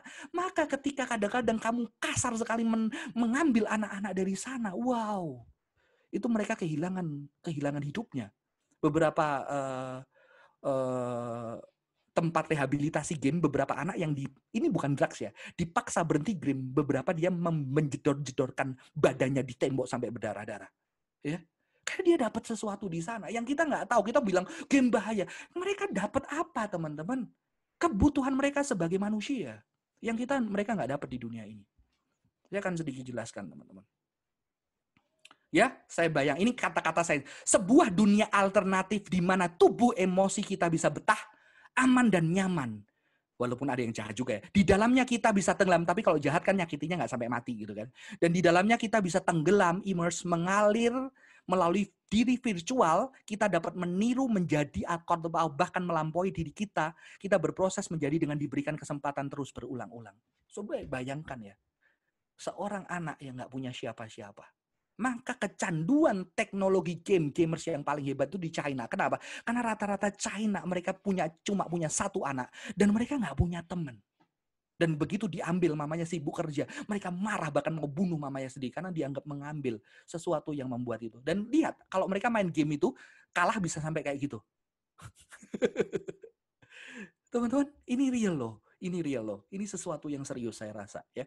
Saya akan cepat eh, minta lima menit. Nah, di game itu yang penting apa apa? Ada cerita. Ada kisahnya. Ada settingnya, nanti baca sendiri. Ada karakternya, ada tokohnya banyak. Kamu bisa pilih. Ada masalahnya. Kalau masalahnya kayak masalah keluargamu kan kamu pengen selesaiin di dunia nyata kamu nggak bisa selesaiin. Kamu bukan papa mama, banyak anak.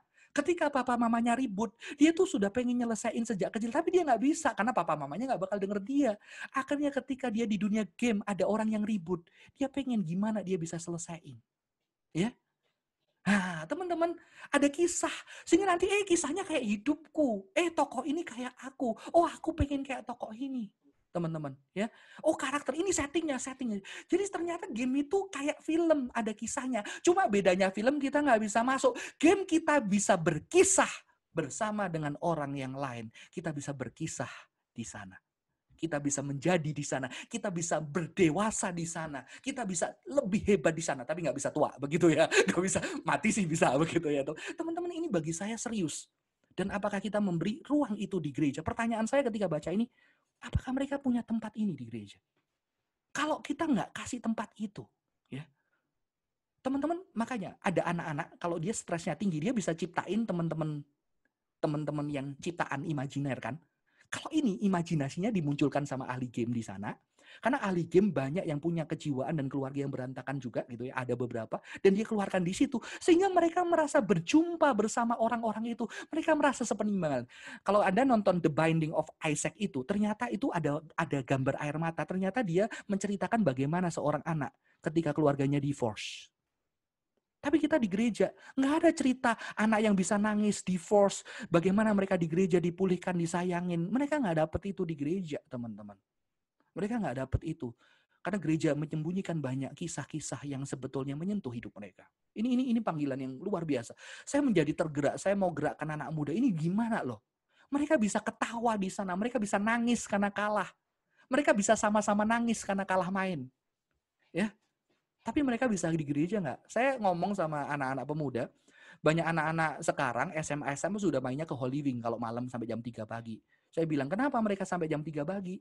Karena kesepian paling dalam itu malam. Ya, kalau siang masih ribut, masih pusing. Kalau malam itu mereka di rumah kesepian. Dan paling gampang mereka adalah distraksi dan mereka akan bahagia ketika mereka pergi ke Holy Wing jam 3 pagi. Kenapa? Karena ada teman mereka yang bisa nemenin mereka di tengah kesepian mereka. Seberapa banyak kamu bisa temenin hadir buat teman-temanmu di sana?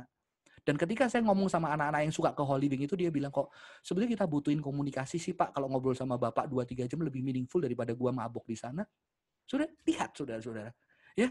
Jadi jadi jadi ada sesuatu yang serius. Jadi ada avatar ini hanya sebagai kendaraan dan melalui avatar itu, game itu dia sedang melihat realitas dan game itu merepresentasikan karakternya, ya. Dan karakter ini bisa dibentuk dan diequip. Saya harus segera cepat tinggal dua slide, saudara-saudara. Yang terakhir, saudara-saudara, sekalipun virtual di dalam game ada aspek komunitas dan kebersamaan. Kadang memperjuangkan sesuatu, melawan orang jahat, ya apalagi online dimainkan secara bersamaan di orang-orang di dunia tapi juga ada aspek power, persaingan, struktur sosial, kompleksitas, relasi sosial. Sudah lihat wajah itu. Ketika saya lihat wajah anak-anak ini ketawa main game, saya merindukan mereka seperti itu di gereja. Saya merindukan mereka di gereja ketika duduk mereka tertawa seperti itu. Saudara-saudara. Jadi ini sesuatu yang sebetulnya serius dan ini menghasilkan apa ya kesedihan di hati saya ketika saya mempersiapkan ini. Bagaimana gereja itu bisa menjadi rumah buat tubuh perasaan anak-anak saudara-saudara. Ini saudara-saudara, ini salah satu pendekatan yang dipakai di dalam cultural studies. Jadi pakai psikoanalitik bukan untuk menganalisa jiwa. Kenapa?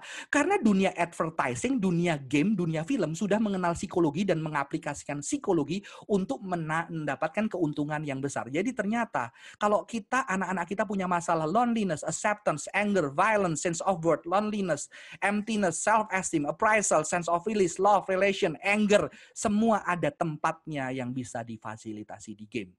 Kalau mereka marah, mereka bisa bunuh orang tanpa jahat. Ya, kalau mereka ini binding of Isaac, mereka putus asa, papa mama mereka di divorce. Ada satu tokoh yang juga ngerasain perasaan mereka. Ya, kalau mereka direndahkan di situ mereka bisa jadi orang hebat. Kalau mereka nggak punya six pack gitu ya, mereka bisa six pack di sana, saudara-saudara. Itu sesuatu yang real. Dan bayangin kalau kita ambil, teman-teman saya akan uh, ini ya, ya. Dan saya mengatakan ini, tubuh itu penting. Jadi bagaimana? Saya nggak akan bahas ini uh, waktu kita habis. Jadi kalau kita mau menyelesaikan anak kita, bagaimana membantu orang-orang itu dari game, kita harus berfokus kepada tubuh, tubuh, tubuh. Dan inilah yang saya temukan ketika saya meneliti uh, rehabilitasi di China. Ini rehabilitasi China. Saya akan putarkan dan di Korea. Maaf ini agak makan waktu. Mungkin nanti kita pertanyaan 15 menit aja, nggak apa-apa ya. Saya rasa ini penting. Ini rehabilitasi di China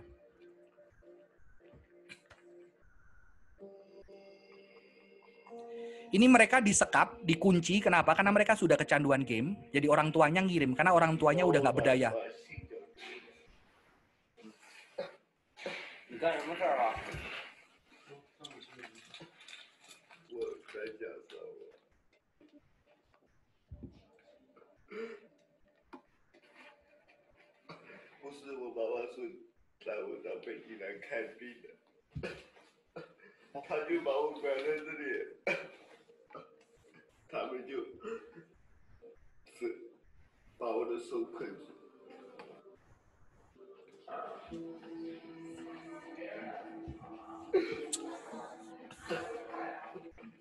Jadi salah satu pendekatan solusinya ada psikologi dan fisik. Di Cina 2008 itu sudah banyak tempat ini, seperti ini dibangun. Kenapa? Karena rata-rata anak Cina cuma satu, keluarga cuma satu. Mereka nggak punya teman.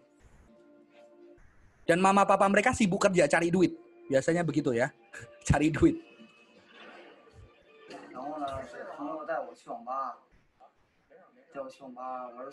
Dia nggak pulang kalau udah main. Terus ribut kalau di rumah.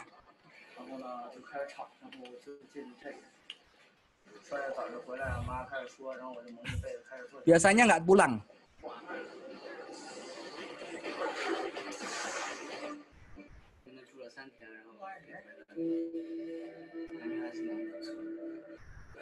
Ya mereka nggak boleh main game, lari kungfu gitu ya.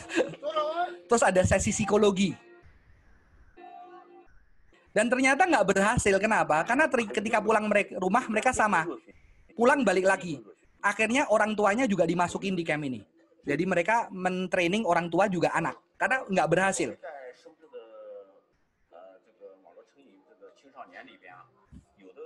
Beberapa mereka mencoba bunuh diri, saudara-saudara.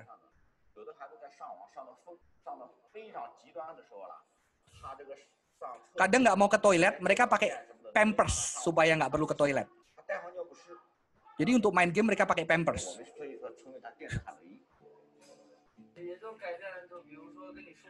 Lihat orang tuanya, belajar-belajar, main terus.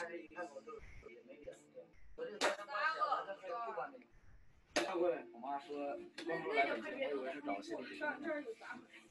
又找兴趣，你来就是，然后进来了，感觉不对，结果被教官一巴掌。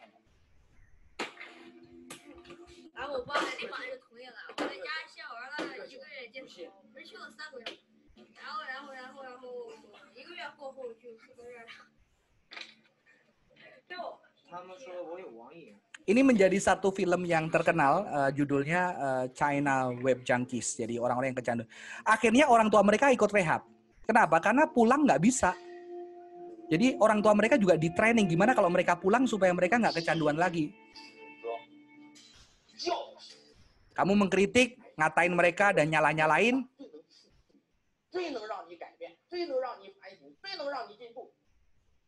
Ini udah kayak KKR sudah sudah. Mereka kesepian karena satu keluarga punya satu anak, nggak punya teman.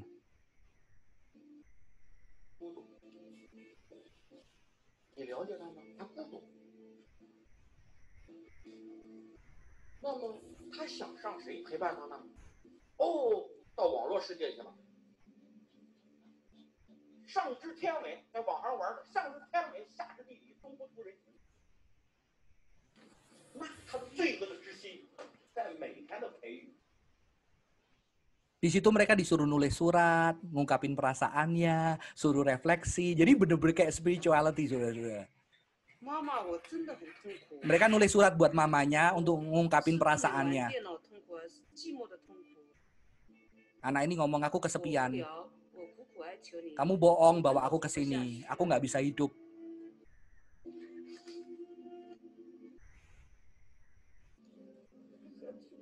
mamanya nggak bisa baca lagi karena sedih.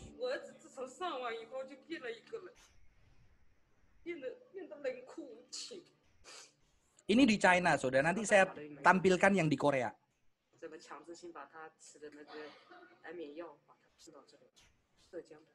Oke, saya akan lanjutkan yang di Korea, saudara.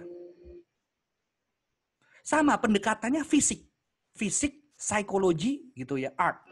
Mereka suruh main ekstrim supaya tubuhnya bisa ngerasain. Ini semua pecandu. Tapi udah direhab selama satu bulan. No handphone. No game. Mereka suruh game, bener-bener game. Jadi harus diajak Kohandi ke bukit. ya.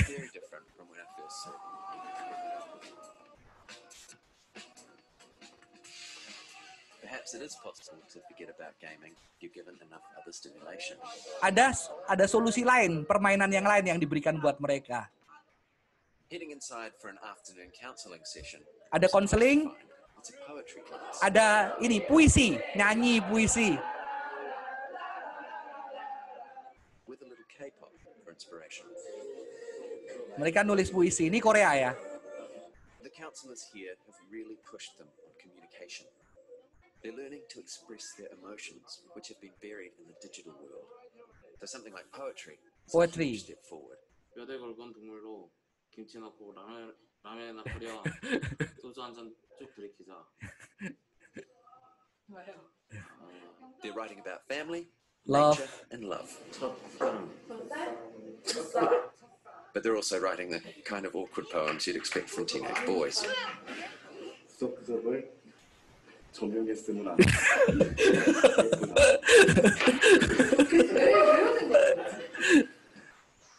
Mereka spirituality. Ya, ini ini untuk nyembuhin mereka dan mereka wow luar biasa setelah ini. Mereka kerasa bahagia ketika For itu. almost a month, these boys have been taken out of their comfort zone. Meditasi. dan mereka diajak saya harus seperti ini ya saudara. The course Mereka diajak permainan ekstrim.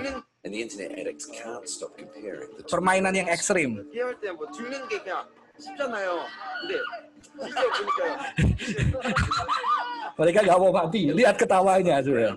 They'll feel real world fear. And if they complete the challenge, they'll feel a sense of achievement. 여러분들 머리부터 떨어지 Ditakut-takutin kalau kepalamu jatuh mati kamu.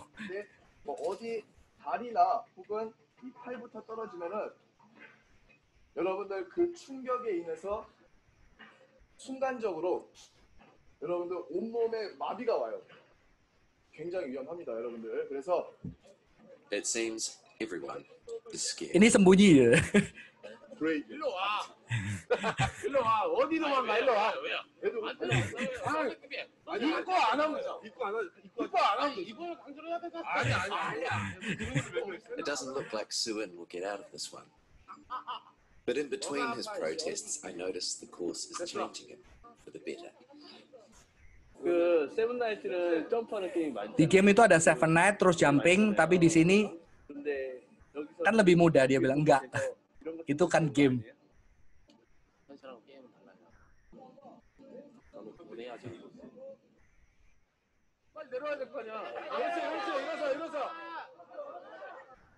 The first boys are building up the courage to jump.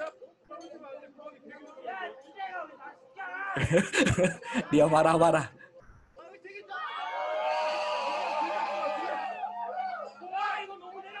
Overcoming the terror comes with a sense of victory. And for Untek, it brings an epiphany. Lihat dia ngomong apa? Ketika aku main game, aku pikiranku nyaman. Tapi kalau di sini pikiranku, hatiku, tubuhku itu jadi satu. Aku merasa merasa enjoy. Lebih daripada game.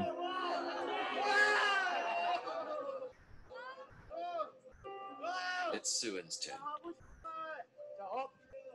And I'm surprised to see him scooting up the pole with determination.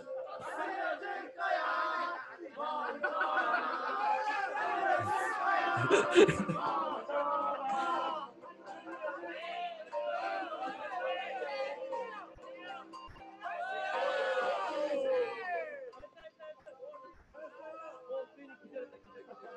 doesn't quite grab the bar and he looks defeated. But I think he's relieved.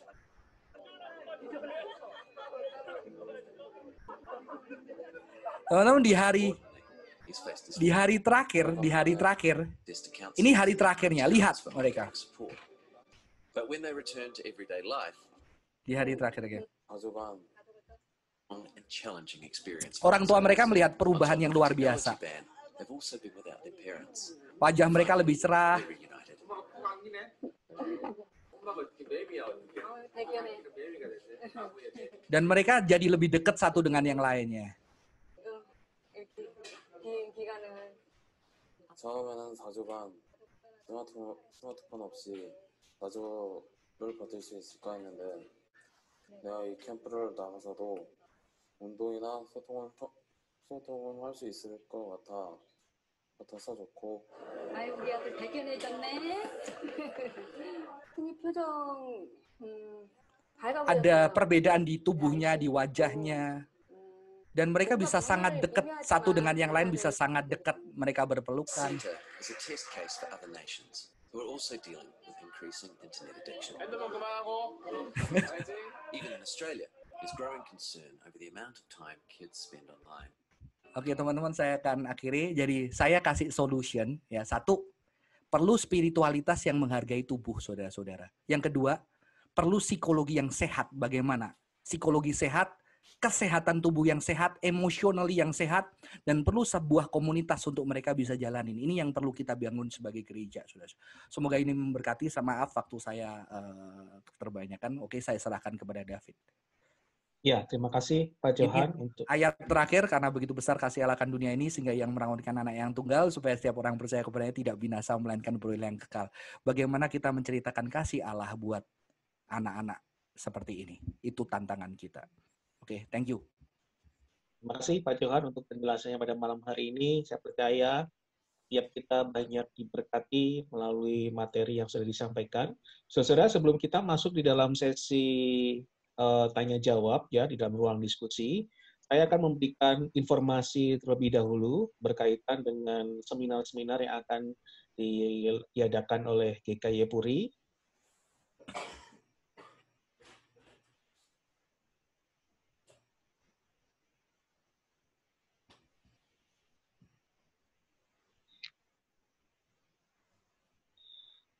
Yang pertama eh, akan GKY Puri akan mengadakan seminar tentang games juga dengan judul Menolong Anak Bijak Bermain Games di tanggal 29 Agustus jam 7 sampai jam setengah 9 malam. Pembicaranya Gurinjil Melki dan Bapak Ang Wihai. Jadi rekan-rekan bisa mencatat tanggalnya sehingga nanti bisa diberikan informasi lebih jelas dan jika berkenan rekan-rekan yang sudah bergabung di dalam grup WA eh, boleh tetap stay di grup WA jangan leave dulu karena nanti akan diberikan informasi-informasi lebih lanjut berkaitan berkaitan dengan seminar-seminar yang ada.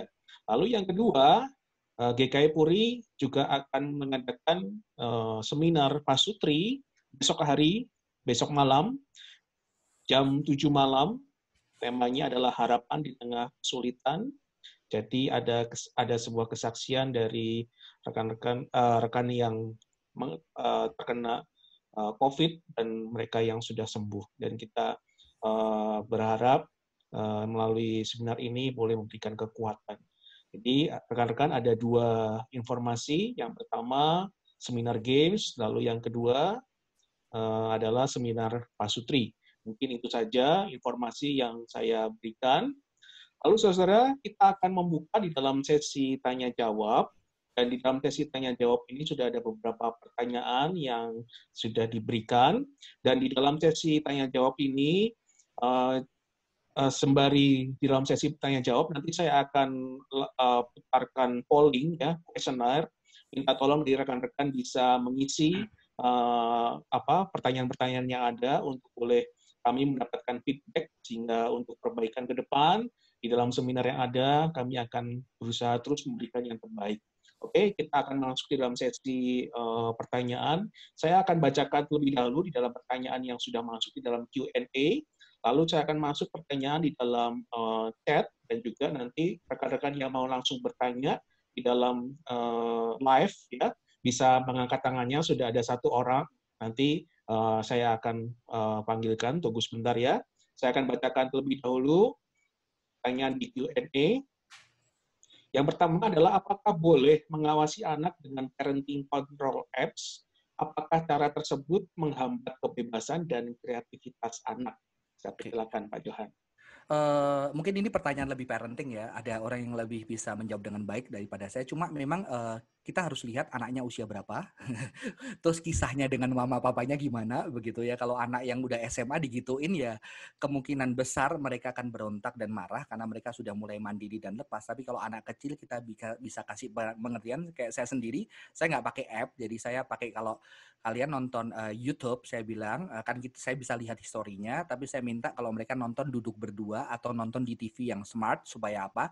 Semua orang di kamar bisa apa di di rumah bisa lihat. Kalau duduk jangan jangan di kamar sendirian di sebelah CC-nya mereka bisa saling menjaga. Jadi seperti itu sesuatu yang bagi saya sehat dan saya kasih pengertian kenapa karena di situ ada hal-hal yang seperti apa sebetulnya mereka bisa bisa bisa menerima begitu ya. Tapi memang lihat usianya Bu dan bagaimana relasi selama ini apakah mereka sudah mulai percaya dan bagaimana itu itu memang uh, harus dilihat case per case ya dan usia berapa ya dan tipe anaknya kayak apa gitu ya. Kadang-kadang ada anak yang memang SMP sudah lebih dewasa, bagaimana memperlakukannya itu harus memang dealing dan ngobrol sama mereka itu sangat penting. Thank you. Ya, terima kasih Pak Johan. Semoga bisa menjawab pertanyaan yang sudah diberikan. Lalu yang kedua, apakah kita apakah kita boleh bermain game sebagai tempat rilis? Ya, saya persilakan Pak Johan. Jadi uh, mungkin uh, pertanyaan boleh atau tidak boleh itu kan agak sulit ya sebetulnya begitu ya. Uh, dalam arti begini, uh, ada banyak cara untuk rilis. Apakah betul ketika kita setelah main game itu kan banyak komponennya. Gamenya apa dulu begitu kan? game yang membunuh-membunuh begitu yang muncatin darah kepala orang ya. Ya saya rasa uh, tidak menyarankan, tetapi kalau kita punya agresi. Jadi ada orang-orang yang memang jujur datang itu dia pengen mukulin orang segala macamnya. Ya, saya sarankan mungkin ada cara alternatif lain. Contohnya uh, mukulin sansak itu lebih nggak kejem begitu ya. Jadi ada sansak di rumah, ada wooden dummy untuk latihan kungfu itu bisa lebih sedikit meriliskan. Jadi ada juga sebetulnya rilis kalau bisa, tapi nggak semua orang siap ya apalagi kalau golongan sudah dewasa menceritakan perasaannya itu jauh lebih sehat uh, dibandingkan main game. Bukan berarti main game itu tidak boleh begitu. Game seperti apa? Kadang saya juga main game, tetapi kalau beda kita udah dewasa gitu ya, kita main game kadang-kadang kalau kita kita pasti juga pernah kehabisan waktu. Rekan-rekan teman saya yang majelis pun ngomong nonton YouTube aja kita kadang-kadang bisa lupa waktu tapi ada kesadaran wah nggak bisa kita harus punya sistem baru cuma memang anak-anak cenderung kadang-kadang mereka belum punya kesadaran. Jadi kalau anak-anak kita perlu kasih waktu. Oh jam segini sampai segini yang tepat. Jadi setelah itu pun ada syaratnya kamu bisa melakukan ini seharian ini. Jadi mereka masih bisa apa ya kita latih dulu sebelum dikasih kepercayaan begitu ya. Dan ini uh, saya rasa itu jawaban saya. Cuma memang ada orang-orang yang tidak punya teman, tidak punya olahraga yang tertentu. Game itu menjadi solusi begitu ya saya rasa kadang-kadang bisa sejenak untuk tidak membuat gila begitu ya. Tapi kalau kita bisa menemukan rilis men, apa rilis yang sehat, uh, why not kita tidak mencoba seperti itu begitu ya. Rilis secara psychological, secara perasaan, punya teman, punya orang di sekitar kita itu saya rasa justru apa kekuatan dari gereja yang harusnya ada di gereja. Ya, yang game itu nggak bisa kasih. Teman-teman, itu itu kekuatan kita. Tapi sayangnya apakah gereja sudah cukup menjadi ruang untuk komunitas itu pertanyaan saya yang sebetulnya menjadi keresahan saya juga. Oke, terima kasih. Ya, terima kasih Pak Johan. Yang berikutnya, saya uh, setuju kalau bermain game sebenarnya nggak apa-apa. Cuma gimana caranya tahu ya kalau kita sudah mulai kecanduan dan sudah harus membatasi diri. Satu, kecanduan itu saya kan orang yang jadi kecanduan itu banyak. Nggak semua orang gampang kecanduan begitu ya.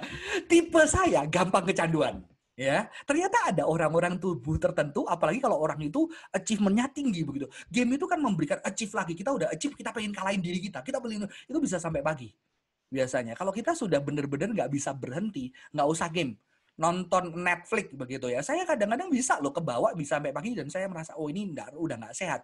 Besok badan saya nggak sehat, saya nggak bisa bangun lebih pagi. Jadi di situ mulai sense begitu ya. Sense untuk apa ya? Ketika kehidupan kita itu sudah lumpuh dan terganggu alurnya. Nah, itu itu mulai. Biasanya saya langsung delete game saya saya nggak nggak punya game di handphone saya karena saya tahu saya orang yang gampang kecanduan gitu ya.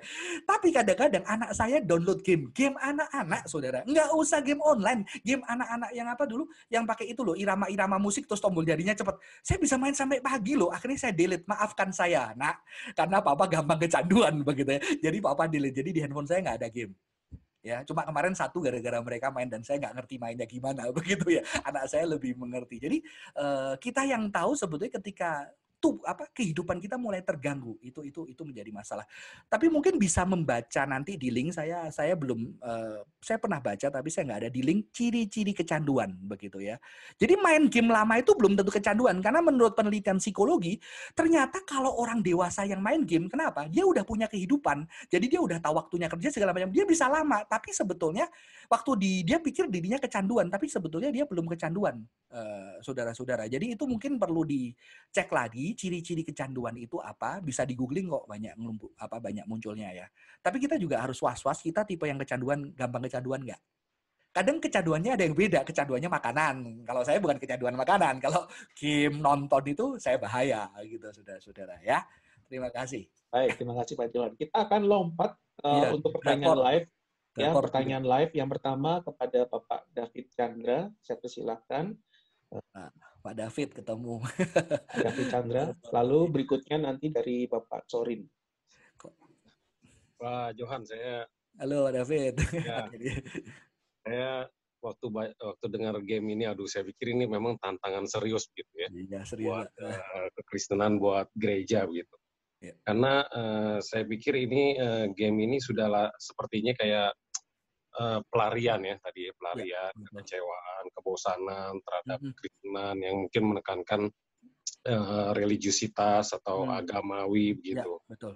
Uh, saya pikir kalau sampai mereka bisa sampai deep flow begitu, hmm. uh, mereka masuk ke dalam alternative world gitu ya. dan dunia yang jadinya tidak real begitu, saya rasa ini udah bahaya udah pak, betul. bahaya masalah bahaya, gitu ya. Betul, kalau kita kalau kita izinkan uh, anak-anak kita seperti itu, sebenarnya kita sudah kehilangan mereka begitu.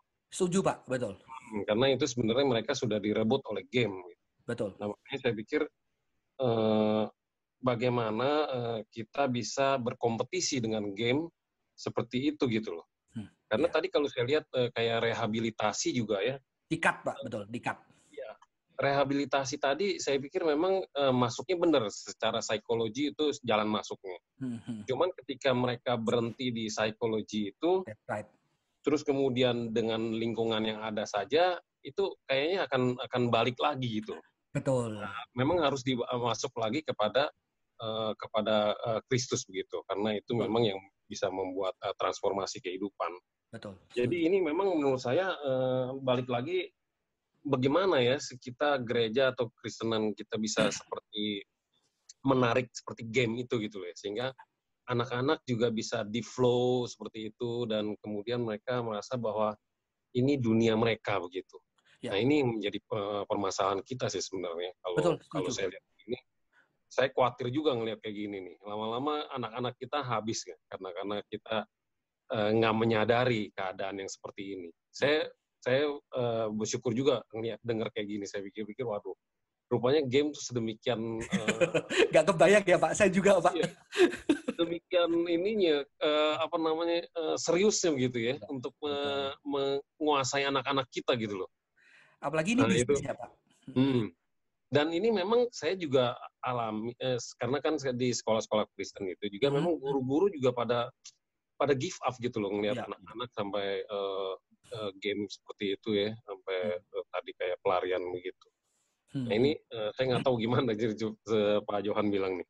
Ya, ya makasih. Ya, mungkin nanti ada seminar selanjutnya ada kesaksian dari anak yang memang kecanduan game ya. Itu uh, mungkin lebih bisa sedikit menjawab. Cuma memang uh, uh, orang kalau biasanya stressful di dalam family dia deep flow itu bisa ke mana aja.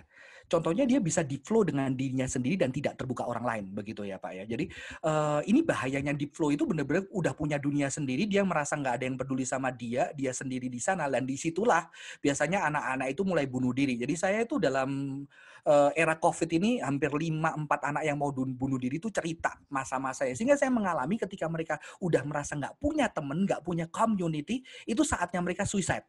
Dan biasanya yang membuat mereka berhenti ketika mereka punya pacar gitu ya. Biasanya mereka punya apa ya, masih keinget salah satu orang tuanya yang kasihan gitu kan. Atau dia ingat punya teman di gereja begitu loh. Nah, maka itu sebetulnya ini tidak bisa karena game itu udah komunitas besar dan ini bisnis besar. Jadi ketika bisnis besar dipopulerkan, didanai, risetnya ditambah, bahkan mereka sekarang mengembangkan bagaimana game itu bisa untuk menggerakkan cewek juga lebih banyak. Kenapa? Karena cewek pasar cewek juga perlu ditangkap karena akan menghasilkan keuntungan yang besar. Ya, ini pentingnya cultural studies melihat game secara ekonomi juga begitu ya. Jadi mereka juga mengembangkan bagaimana sisi-sisi kewanitaan atau uh, motherhood itu muncul di dalam game begitu ya. Sehingga itu menjadi sebuah keuntungan industri yang besar. Banyak orang hidup di situ. Ada advertising ada mainan. Jadi game itu nggak sendirian. Ada advertising ada mainan ada internet. Jadi ada sebuah bisnis besar begitu ya. Jadi kita berhadapan dengan teknologi yang besar. Sedangkan jujur kadang di gereja kita untuk sebuah pelayanan anak muda kita mikirin gitu ya. Nggak ada duitnya pelayanan anak muda begitu. Dan paling sulit adalah bagaimana kehadiran orang. Nah itu yang saya selalu gerak sama anak-anak pemuda, bagaimana gereja itu bisa jadi rumah tempat.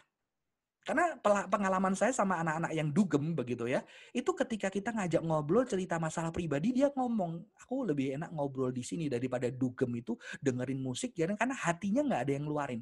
Maka itu sebetulnya spiritualitas ya. Jadi psikologi perlu, fisik perlu, tapi di sini saya menambahkan spiritualitas yang love. Dari kekristenan kan punya love.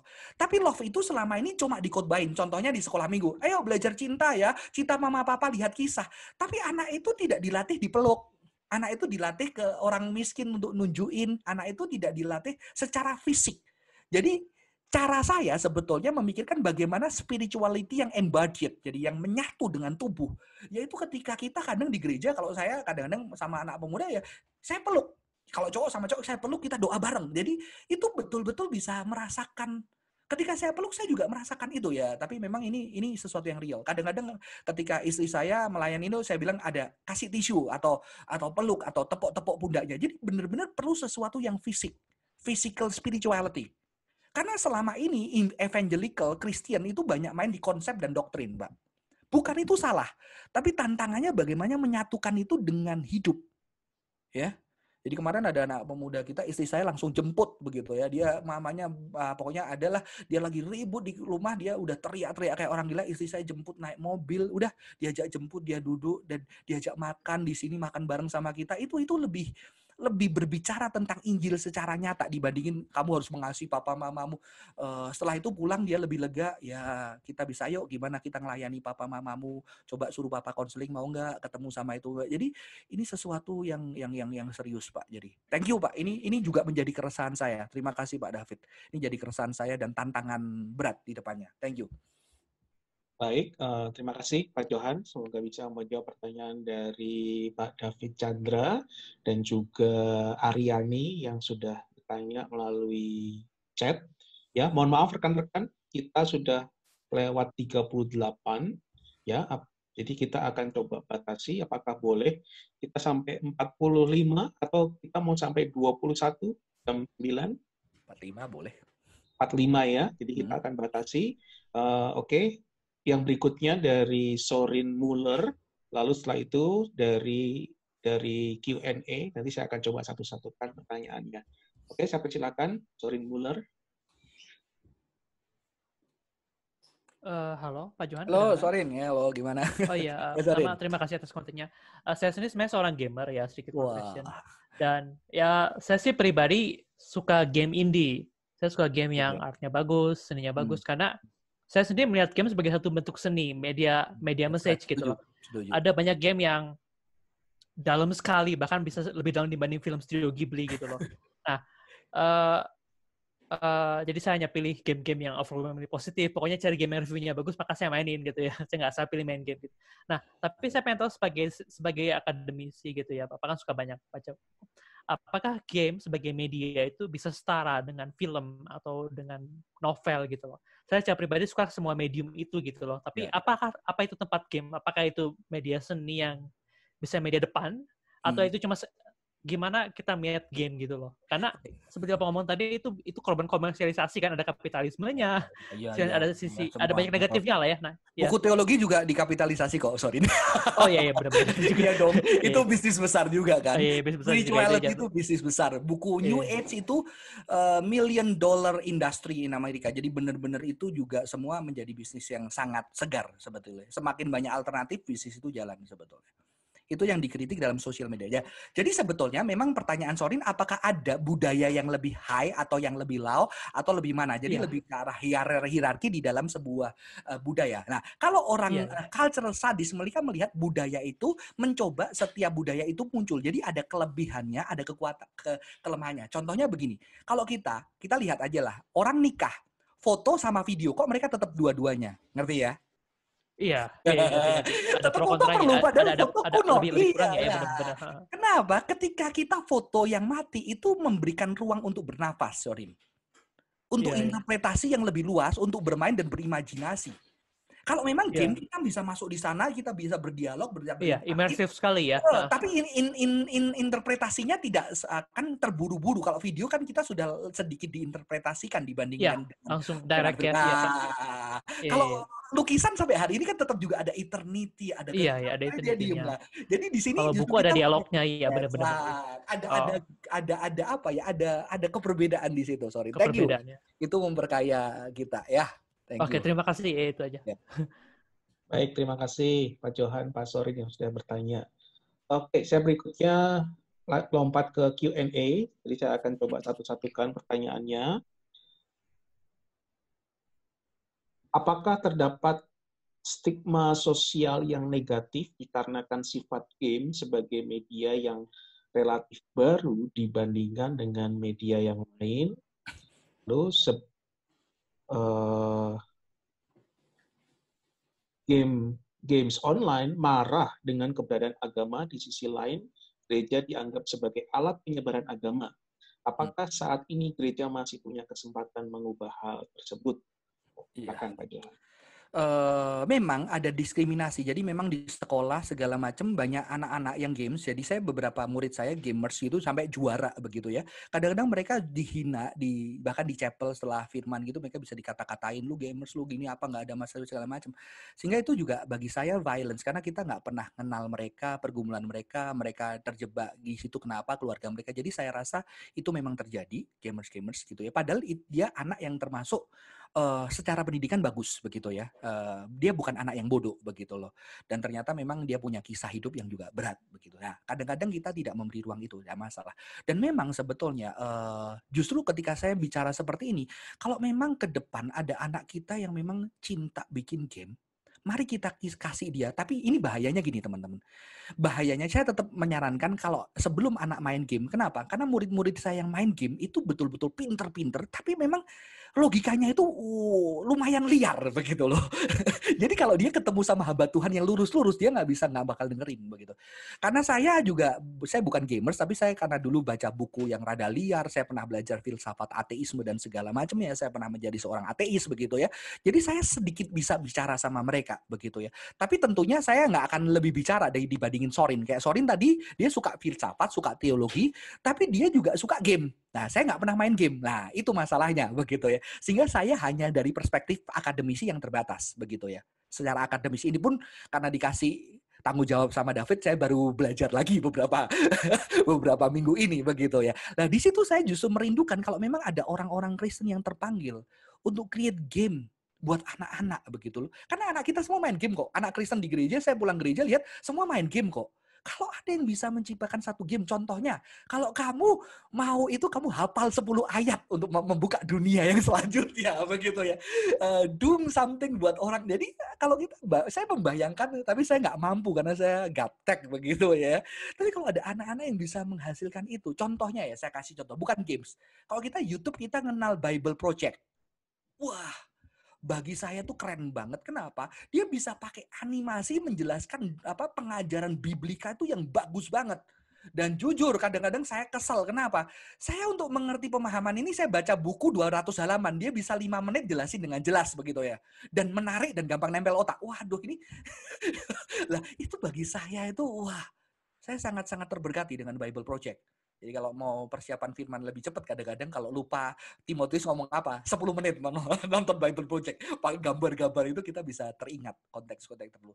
Jadi itu sebetulnya tantangan. Sebetulnya tidak terlambat tapi juga jujur dunia game sekarang belum ada. Tapi kita lihat mulai muncul kan. Tapi yang muncul baru teolog-teolog yang meneliti game, riset game. Saya nggak tahu apakah ada seorang gamers Christian evangelical gitu ya yang ahli teologi tapi dia bisa bisa bikin satu tim mengcreate game yang bisa educate orang gitu ya dan mungkin dibatasin waktunya. Kamu cuma waktumu sehari cuma segini begitu ya. Jadi sehingga kamu bijaksana menggunakan waktu karena ada ayat begitu ya, Amsal gitu. Itu itu bagi saya sesuatu tantangan dan harapan sebenarnya rekan-rekan. Itu aja sih.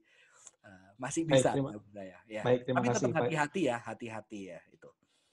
Baik, terima kasih Pak Johan. Uh, saya minta minta waktu rekan-rekan ya. Kita akan uh, menjawab dua pertanyaan Q&A dan satu live dari Bapak Adrian Yosafat ya. Setelah itu kita akan akhiri pertemuan malam hari ini. Mohon maaf jika ada pertanyaan yang uh, belum dapat terjawab ya. Saya akan bacakan pertanyaan berikutnya Pak Johan. Uh, Pak tindakan preventif dari sekarang dari orang tua yang memiliki anak umur 5, 7, 9 selama ini hanya dikasih gadget di hari Sabtu saja supaya masa pra remaja dan remajanya uh, dia bisa bijak main online, main game ya. Lalu yang berikutnya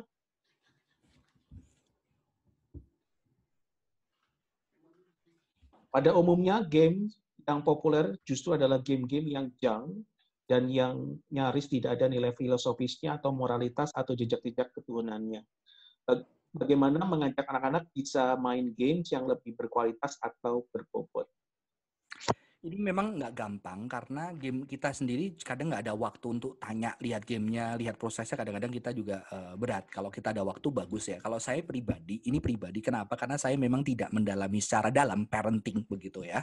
Mungkin bisa tanya uh, uh, tokoh-tokoh yang bisa parenting. Tapi memang sebetulnya kalau saya saya kan uh, baru anak-anak baru main game itu baru belakangan. Jadi uh, yang saya lakukan adalah malam biasanya kamu seneng hari ini apa? Jadi kita kumpul malam kamu main apa hari ini ini? Senangnya apa? Gimana caranya? Gimana kamu dapat ini? Ketika dia main game cerita di game itu ngapain sehingga paling enggak kita tahu apa yang jahat di sana. Jadi sehingga anak-anak saya kadang-kadang kalau habis nonton nggak game film, kadang-kadang saya ajak nonton bioskop, dia selalu tanya, e, "Pak, film ini jeleknya apa? Coba kamu analisa dulu jeleknya apa begitu ya.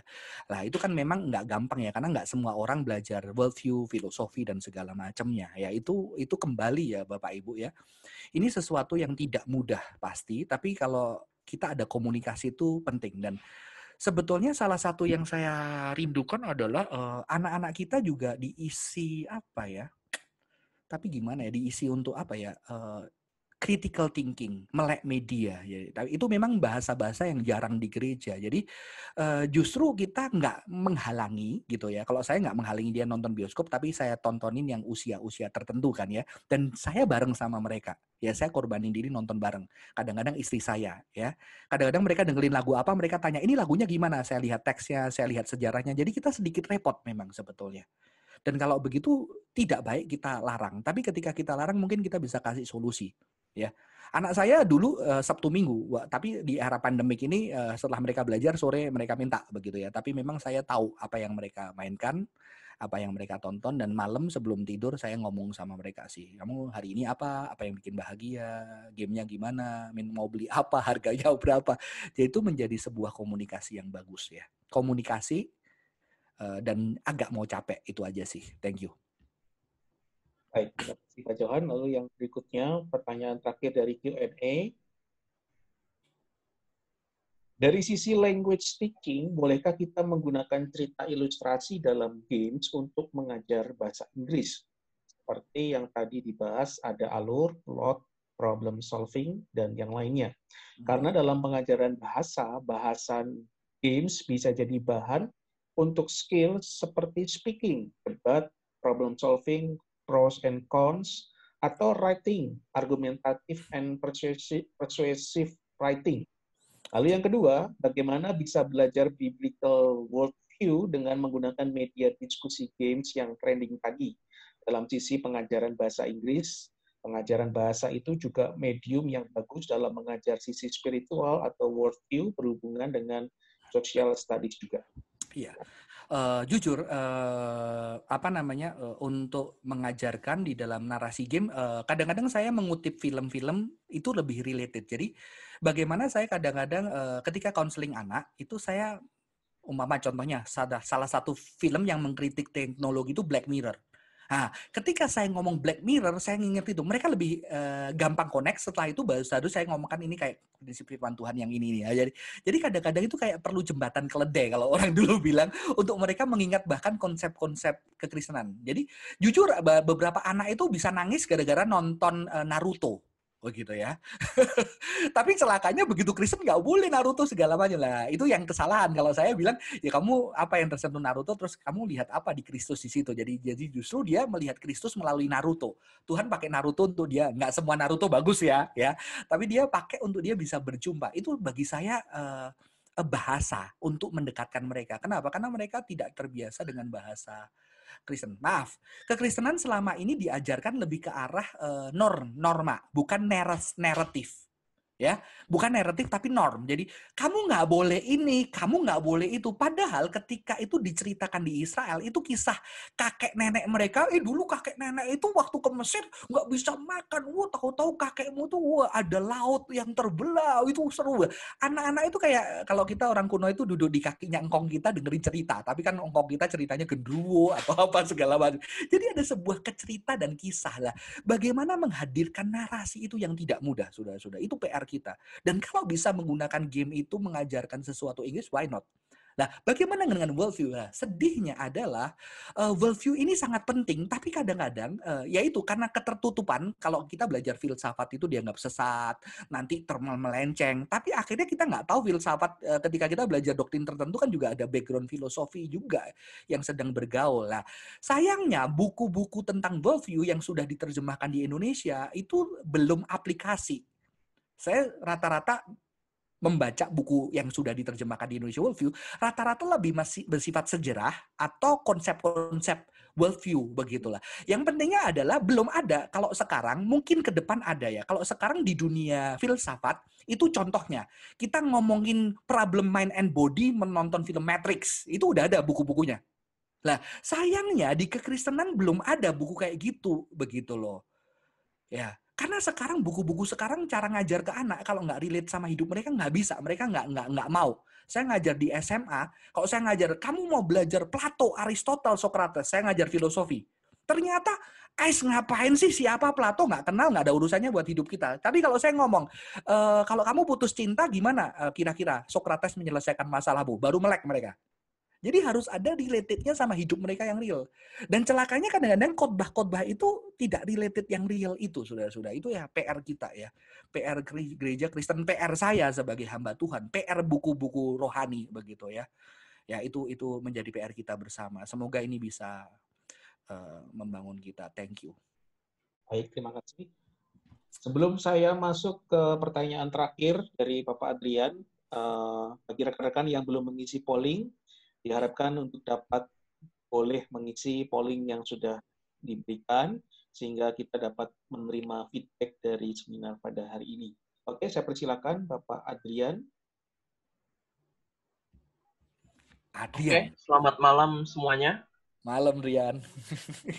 uh, sejujurnya gini kok. Hmm. Se uh, mendengarkan seminar Kojohan dari awal sampai akhir, hmm. saya merasa ini uh, seminar Kojohan ini sangat out of touch dibanding ke generasi milenial. Sangat apa? Kalau ke generasi sangat uh, out of touch, kayak nggak nggak nyambung, nggak nyambung. Nah, kritik saya adalah, jadi tujuan bermain game ini apa sebenarnya? Hmm. Kan nggak nggak serta merta bermain game terus langsung kecanduan. Hmm. Tapi tujuan bermain game adalah aslinya adalah fun. Hmm fun itu adalah tujuan dari bermain game yang awalnya. Hmm. Nah, tapi kalau kalau kebanyakan, benar saya setuju. Fun yang kebanyakan tuh bisa menjadi kecanduan. Kita jadi butuh supply fun itu terus menerus. Nah itu adalah kecanduan. Nah, yang kalau kalau dilihat dari sini, games ini adalah salah um, jadi istilahnya tuh jadi scapegoat sebenarnya masalah masalah utamanya adalah kesepian. Jadi uh, yang Ko Johan bahas ini kebanyakan ini adalah games itu adalah scapegoat dari kesepian, bukan games itu tujuan awalnya adalah fun. Oke, okay, ya. Thank you masukannya. Uh, Apalagi ada, ada lagi? Ada, ada lagi, ada lagi. Uh, hmm. Gini, game sekarang, perkembangan game selama 20 tahun ke belakang ini hmm. adalah eksponensial. Hmm. Jadi sekarang ini games bukan cuma karya sendirian main depan komputer. Ya, ya, ya. Betul. Tapi sekarang ada komunitas Betul. yang sangat besar komunitasnya. Hmm. Hmm. Nah, menurut saya pribadi, kalau saya ngobrol sama cowok-cowok lain, saya lebih prefer ngomong tentang game daripada ngomong tentang cewek atau kalau misalnya ngomong tentang kerjaan, kerjaan itu kan adalah achievement. Beberapa orang tuh tidak setuju ngomongin achievement. Jadi solusinya paling gampang apa? Ya ngomongin game. Game ini adalah salah satu topik yang kayak ramah, yang nggak nggak istilah nggak berbahaya untuk diomongin lah. Hmm. Ini kebanyakan cowok ya, soalnya saya lihat cewek juga jarang sih yang bermain game. Oke. Okay. Nah, itu kritik itu kritik saya. Jadi uh, game ini punya komunitas yang sangat besar. Jadi nggak serta merta sering main game atau kecanduan main game ini kesepian. Bisa aja beralih ke komunitas yang lain. Mm -hmm. Mm -hmm. Oke, sudah, Adrian. Uh, masih ada tambahan satu lagi kok, kalau boleh. Oke, boleh, silakan. Uh, pertanyaan saya, bagaimana cara mengetahui potensi anak di bidang game? Mengingat perkembangan e-sports sekarang di Indonesia rata-rata misalnya game-game seperti Mobile Legend mm-hmm. atau Dota uh, mm. ini itu price pool atau hadiahnya itu sekitar 40 ribu dolar sampai 100 iya. ribu dolar itu artinya 600 juta rupiah sampai satu setengah miliar rupiah nah itu biasa dari price pool sekitar 32 persen masuk ke peserta mm-hmm. yeah. nah ini kan sangat berpotensi untuk ya bisnis. Ya. ya. Nah, bagaimana dengan tanggapan Pak Johar? Oke, okay, eh, Adrian, mungkin Adrian tadi lus ya, karena saya bilang bahwa memang penelitian buku ini sebetulnya lebih ke arah ya kan ditulis secara teologis bagi orang-orang uh, permainan game yang bersifat individu. Makanya saya tadi menggarisbawahi ada multiplayer game yang tidak dibahas di situ, begitu ya.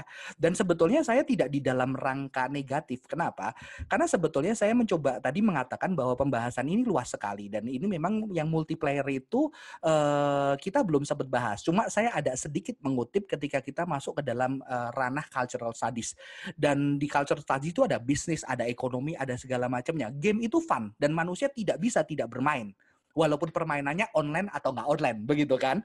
Maka itu manusia disebut sebagai homo ludens, begitu ya. Homo ludens itu adalah makhluk yang bermain juga, begitu ya. Dan bahkan pendidikan sekarang pun, kalau kita pendidikan tidak bermain, kita tidak bisa. Bagaimana kita membuat anak itu ketika belajar, kita itu menjadi fun, begitu ya.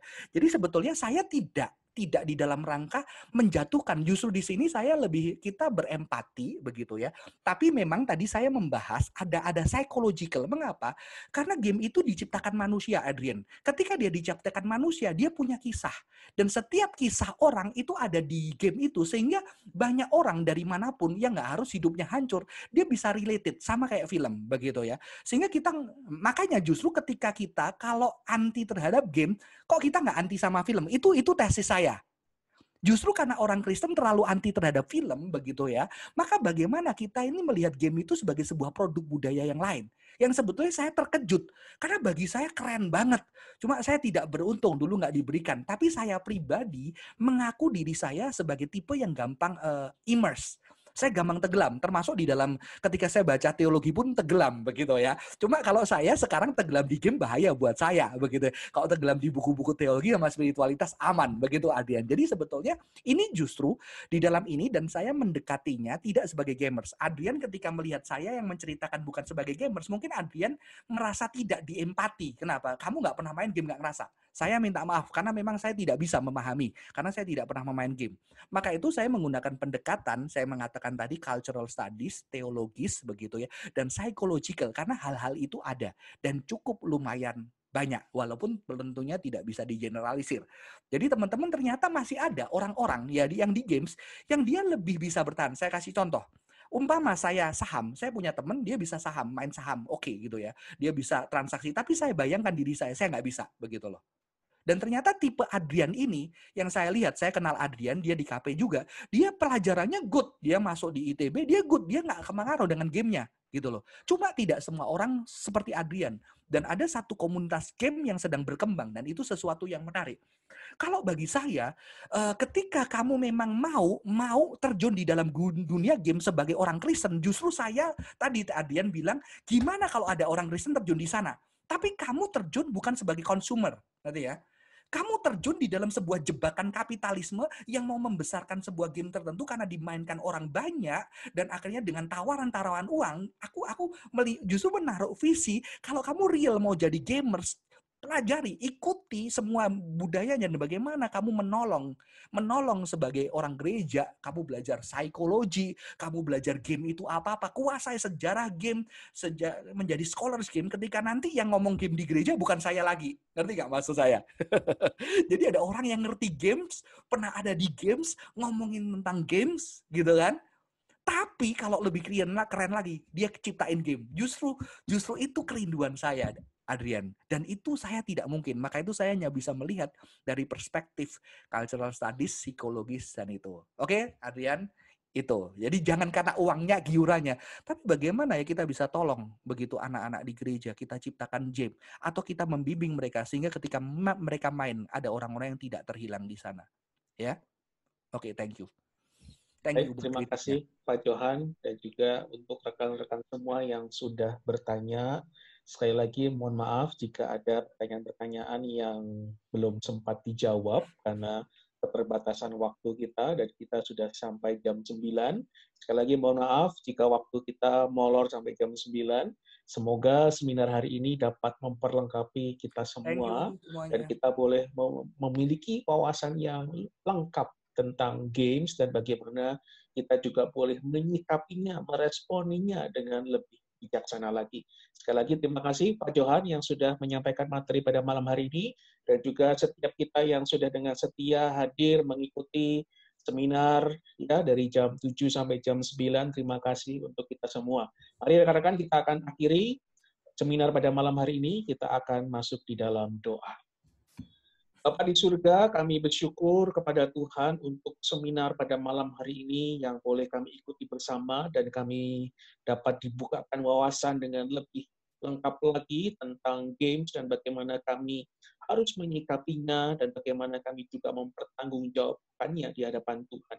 Dan dialah Tuhan yang berikan kami hikmat bijaksana, Tuhan yang tolong setiap kami, dan bila melalui seminar pada malam hari ini kami juga boleh menolong orang-orang lain, mereka yang masih kesulitan untuk bisa lepas dari pengaruh games, kami juga boleh menolong mereka. Kami juga dapat menolong diri kami, kami lebih aware, kami lebih waspada, sadar akan kondisi kami dan juga kami juga dapat menolong anak-anak kami. Kira Tuhan yang berikan kami hikmat, Tuhan yang tolong kami berikan kekuatan. Terima kasih untuk setiap kami ya Tuhan yang telah dengan setia mengikuti seminar pada malam hari ini. Biarlah Tuhan yang memberkati kami semua, Tuhan yang juga terus memimpin langkah kehidupan kami dan terutama untuk Guru Johan yang telah menyampaikan materi pada malam hari ini. Biarlah Tuhan yang terus berkati hambamu ini, Tuhan yang juga pakai pelayanan hambamu dengan lebih heran lagi dan boleh memuliakan nama Tuhan. Bapak di surga, terima kasih. Inilah segala doa kami. Di dalam nama Tuhan Yesus Kristus kami berdoa, kami bersyukur padamu. Amin. Terima kasih rekan-rekan semua. Selamat malam. Tuhan Yesus memberkati.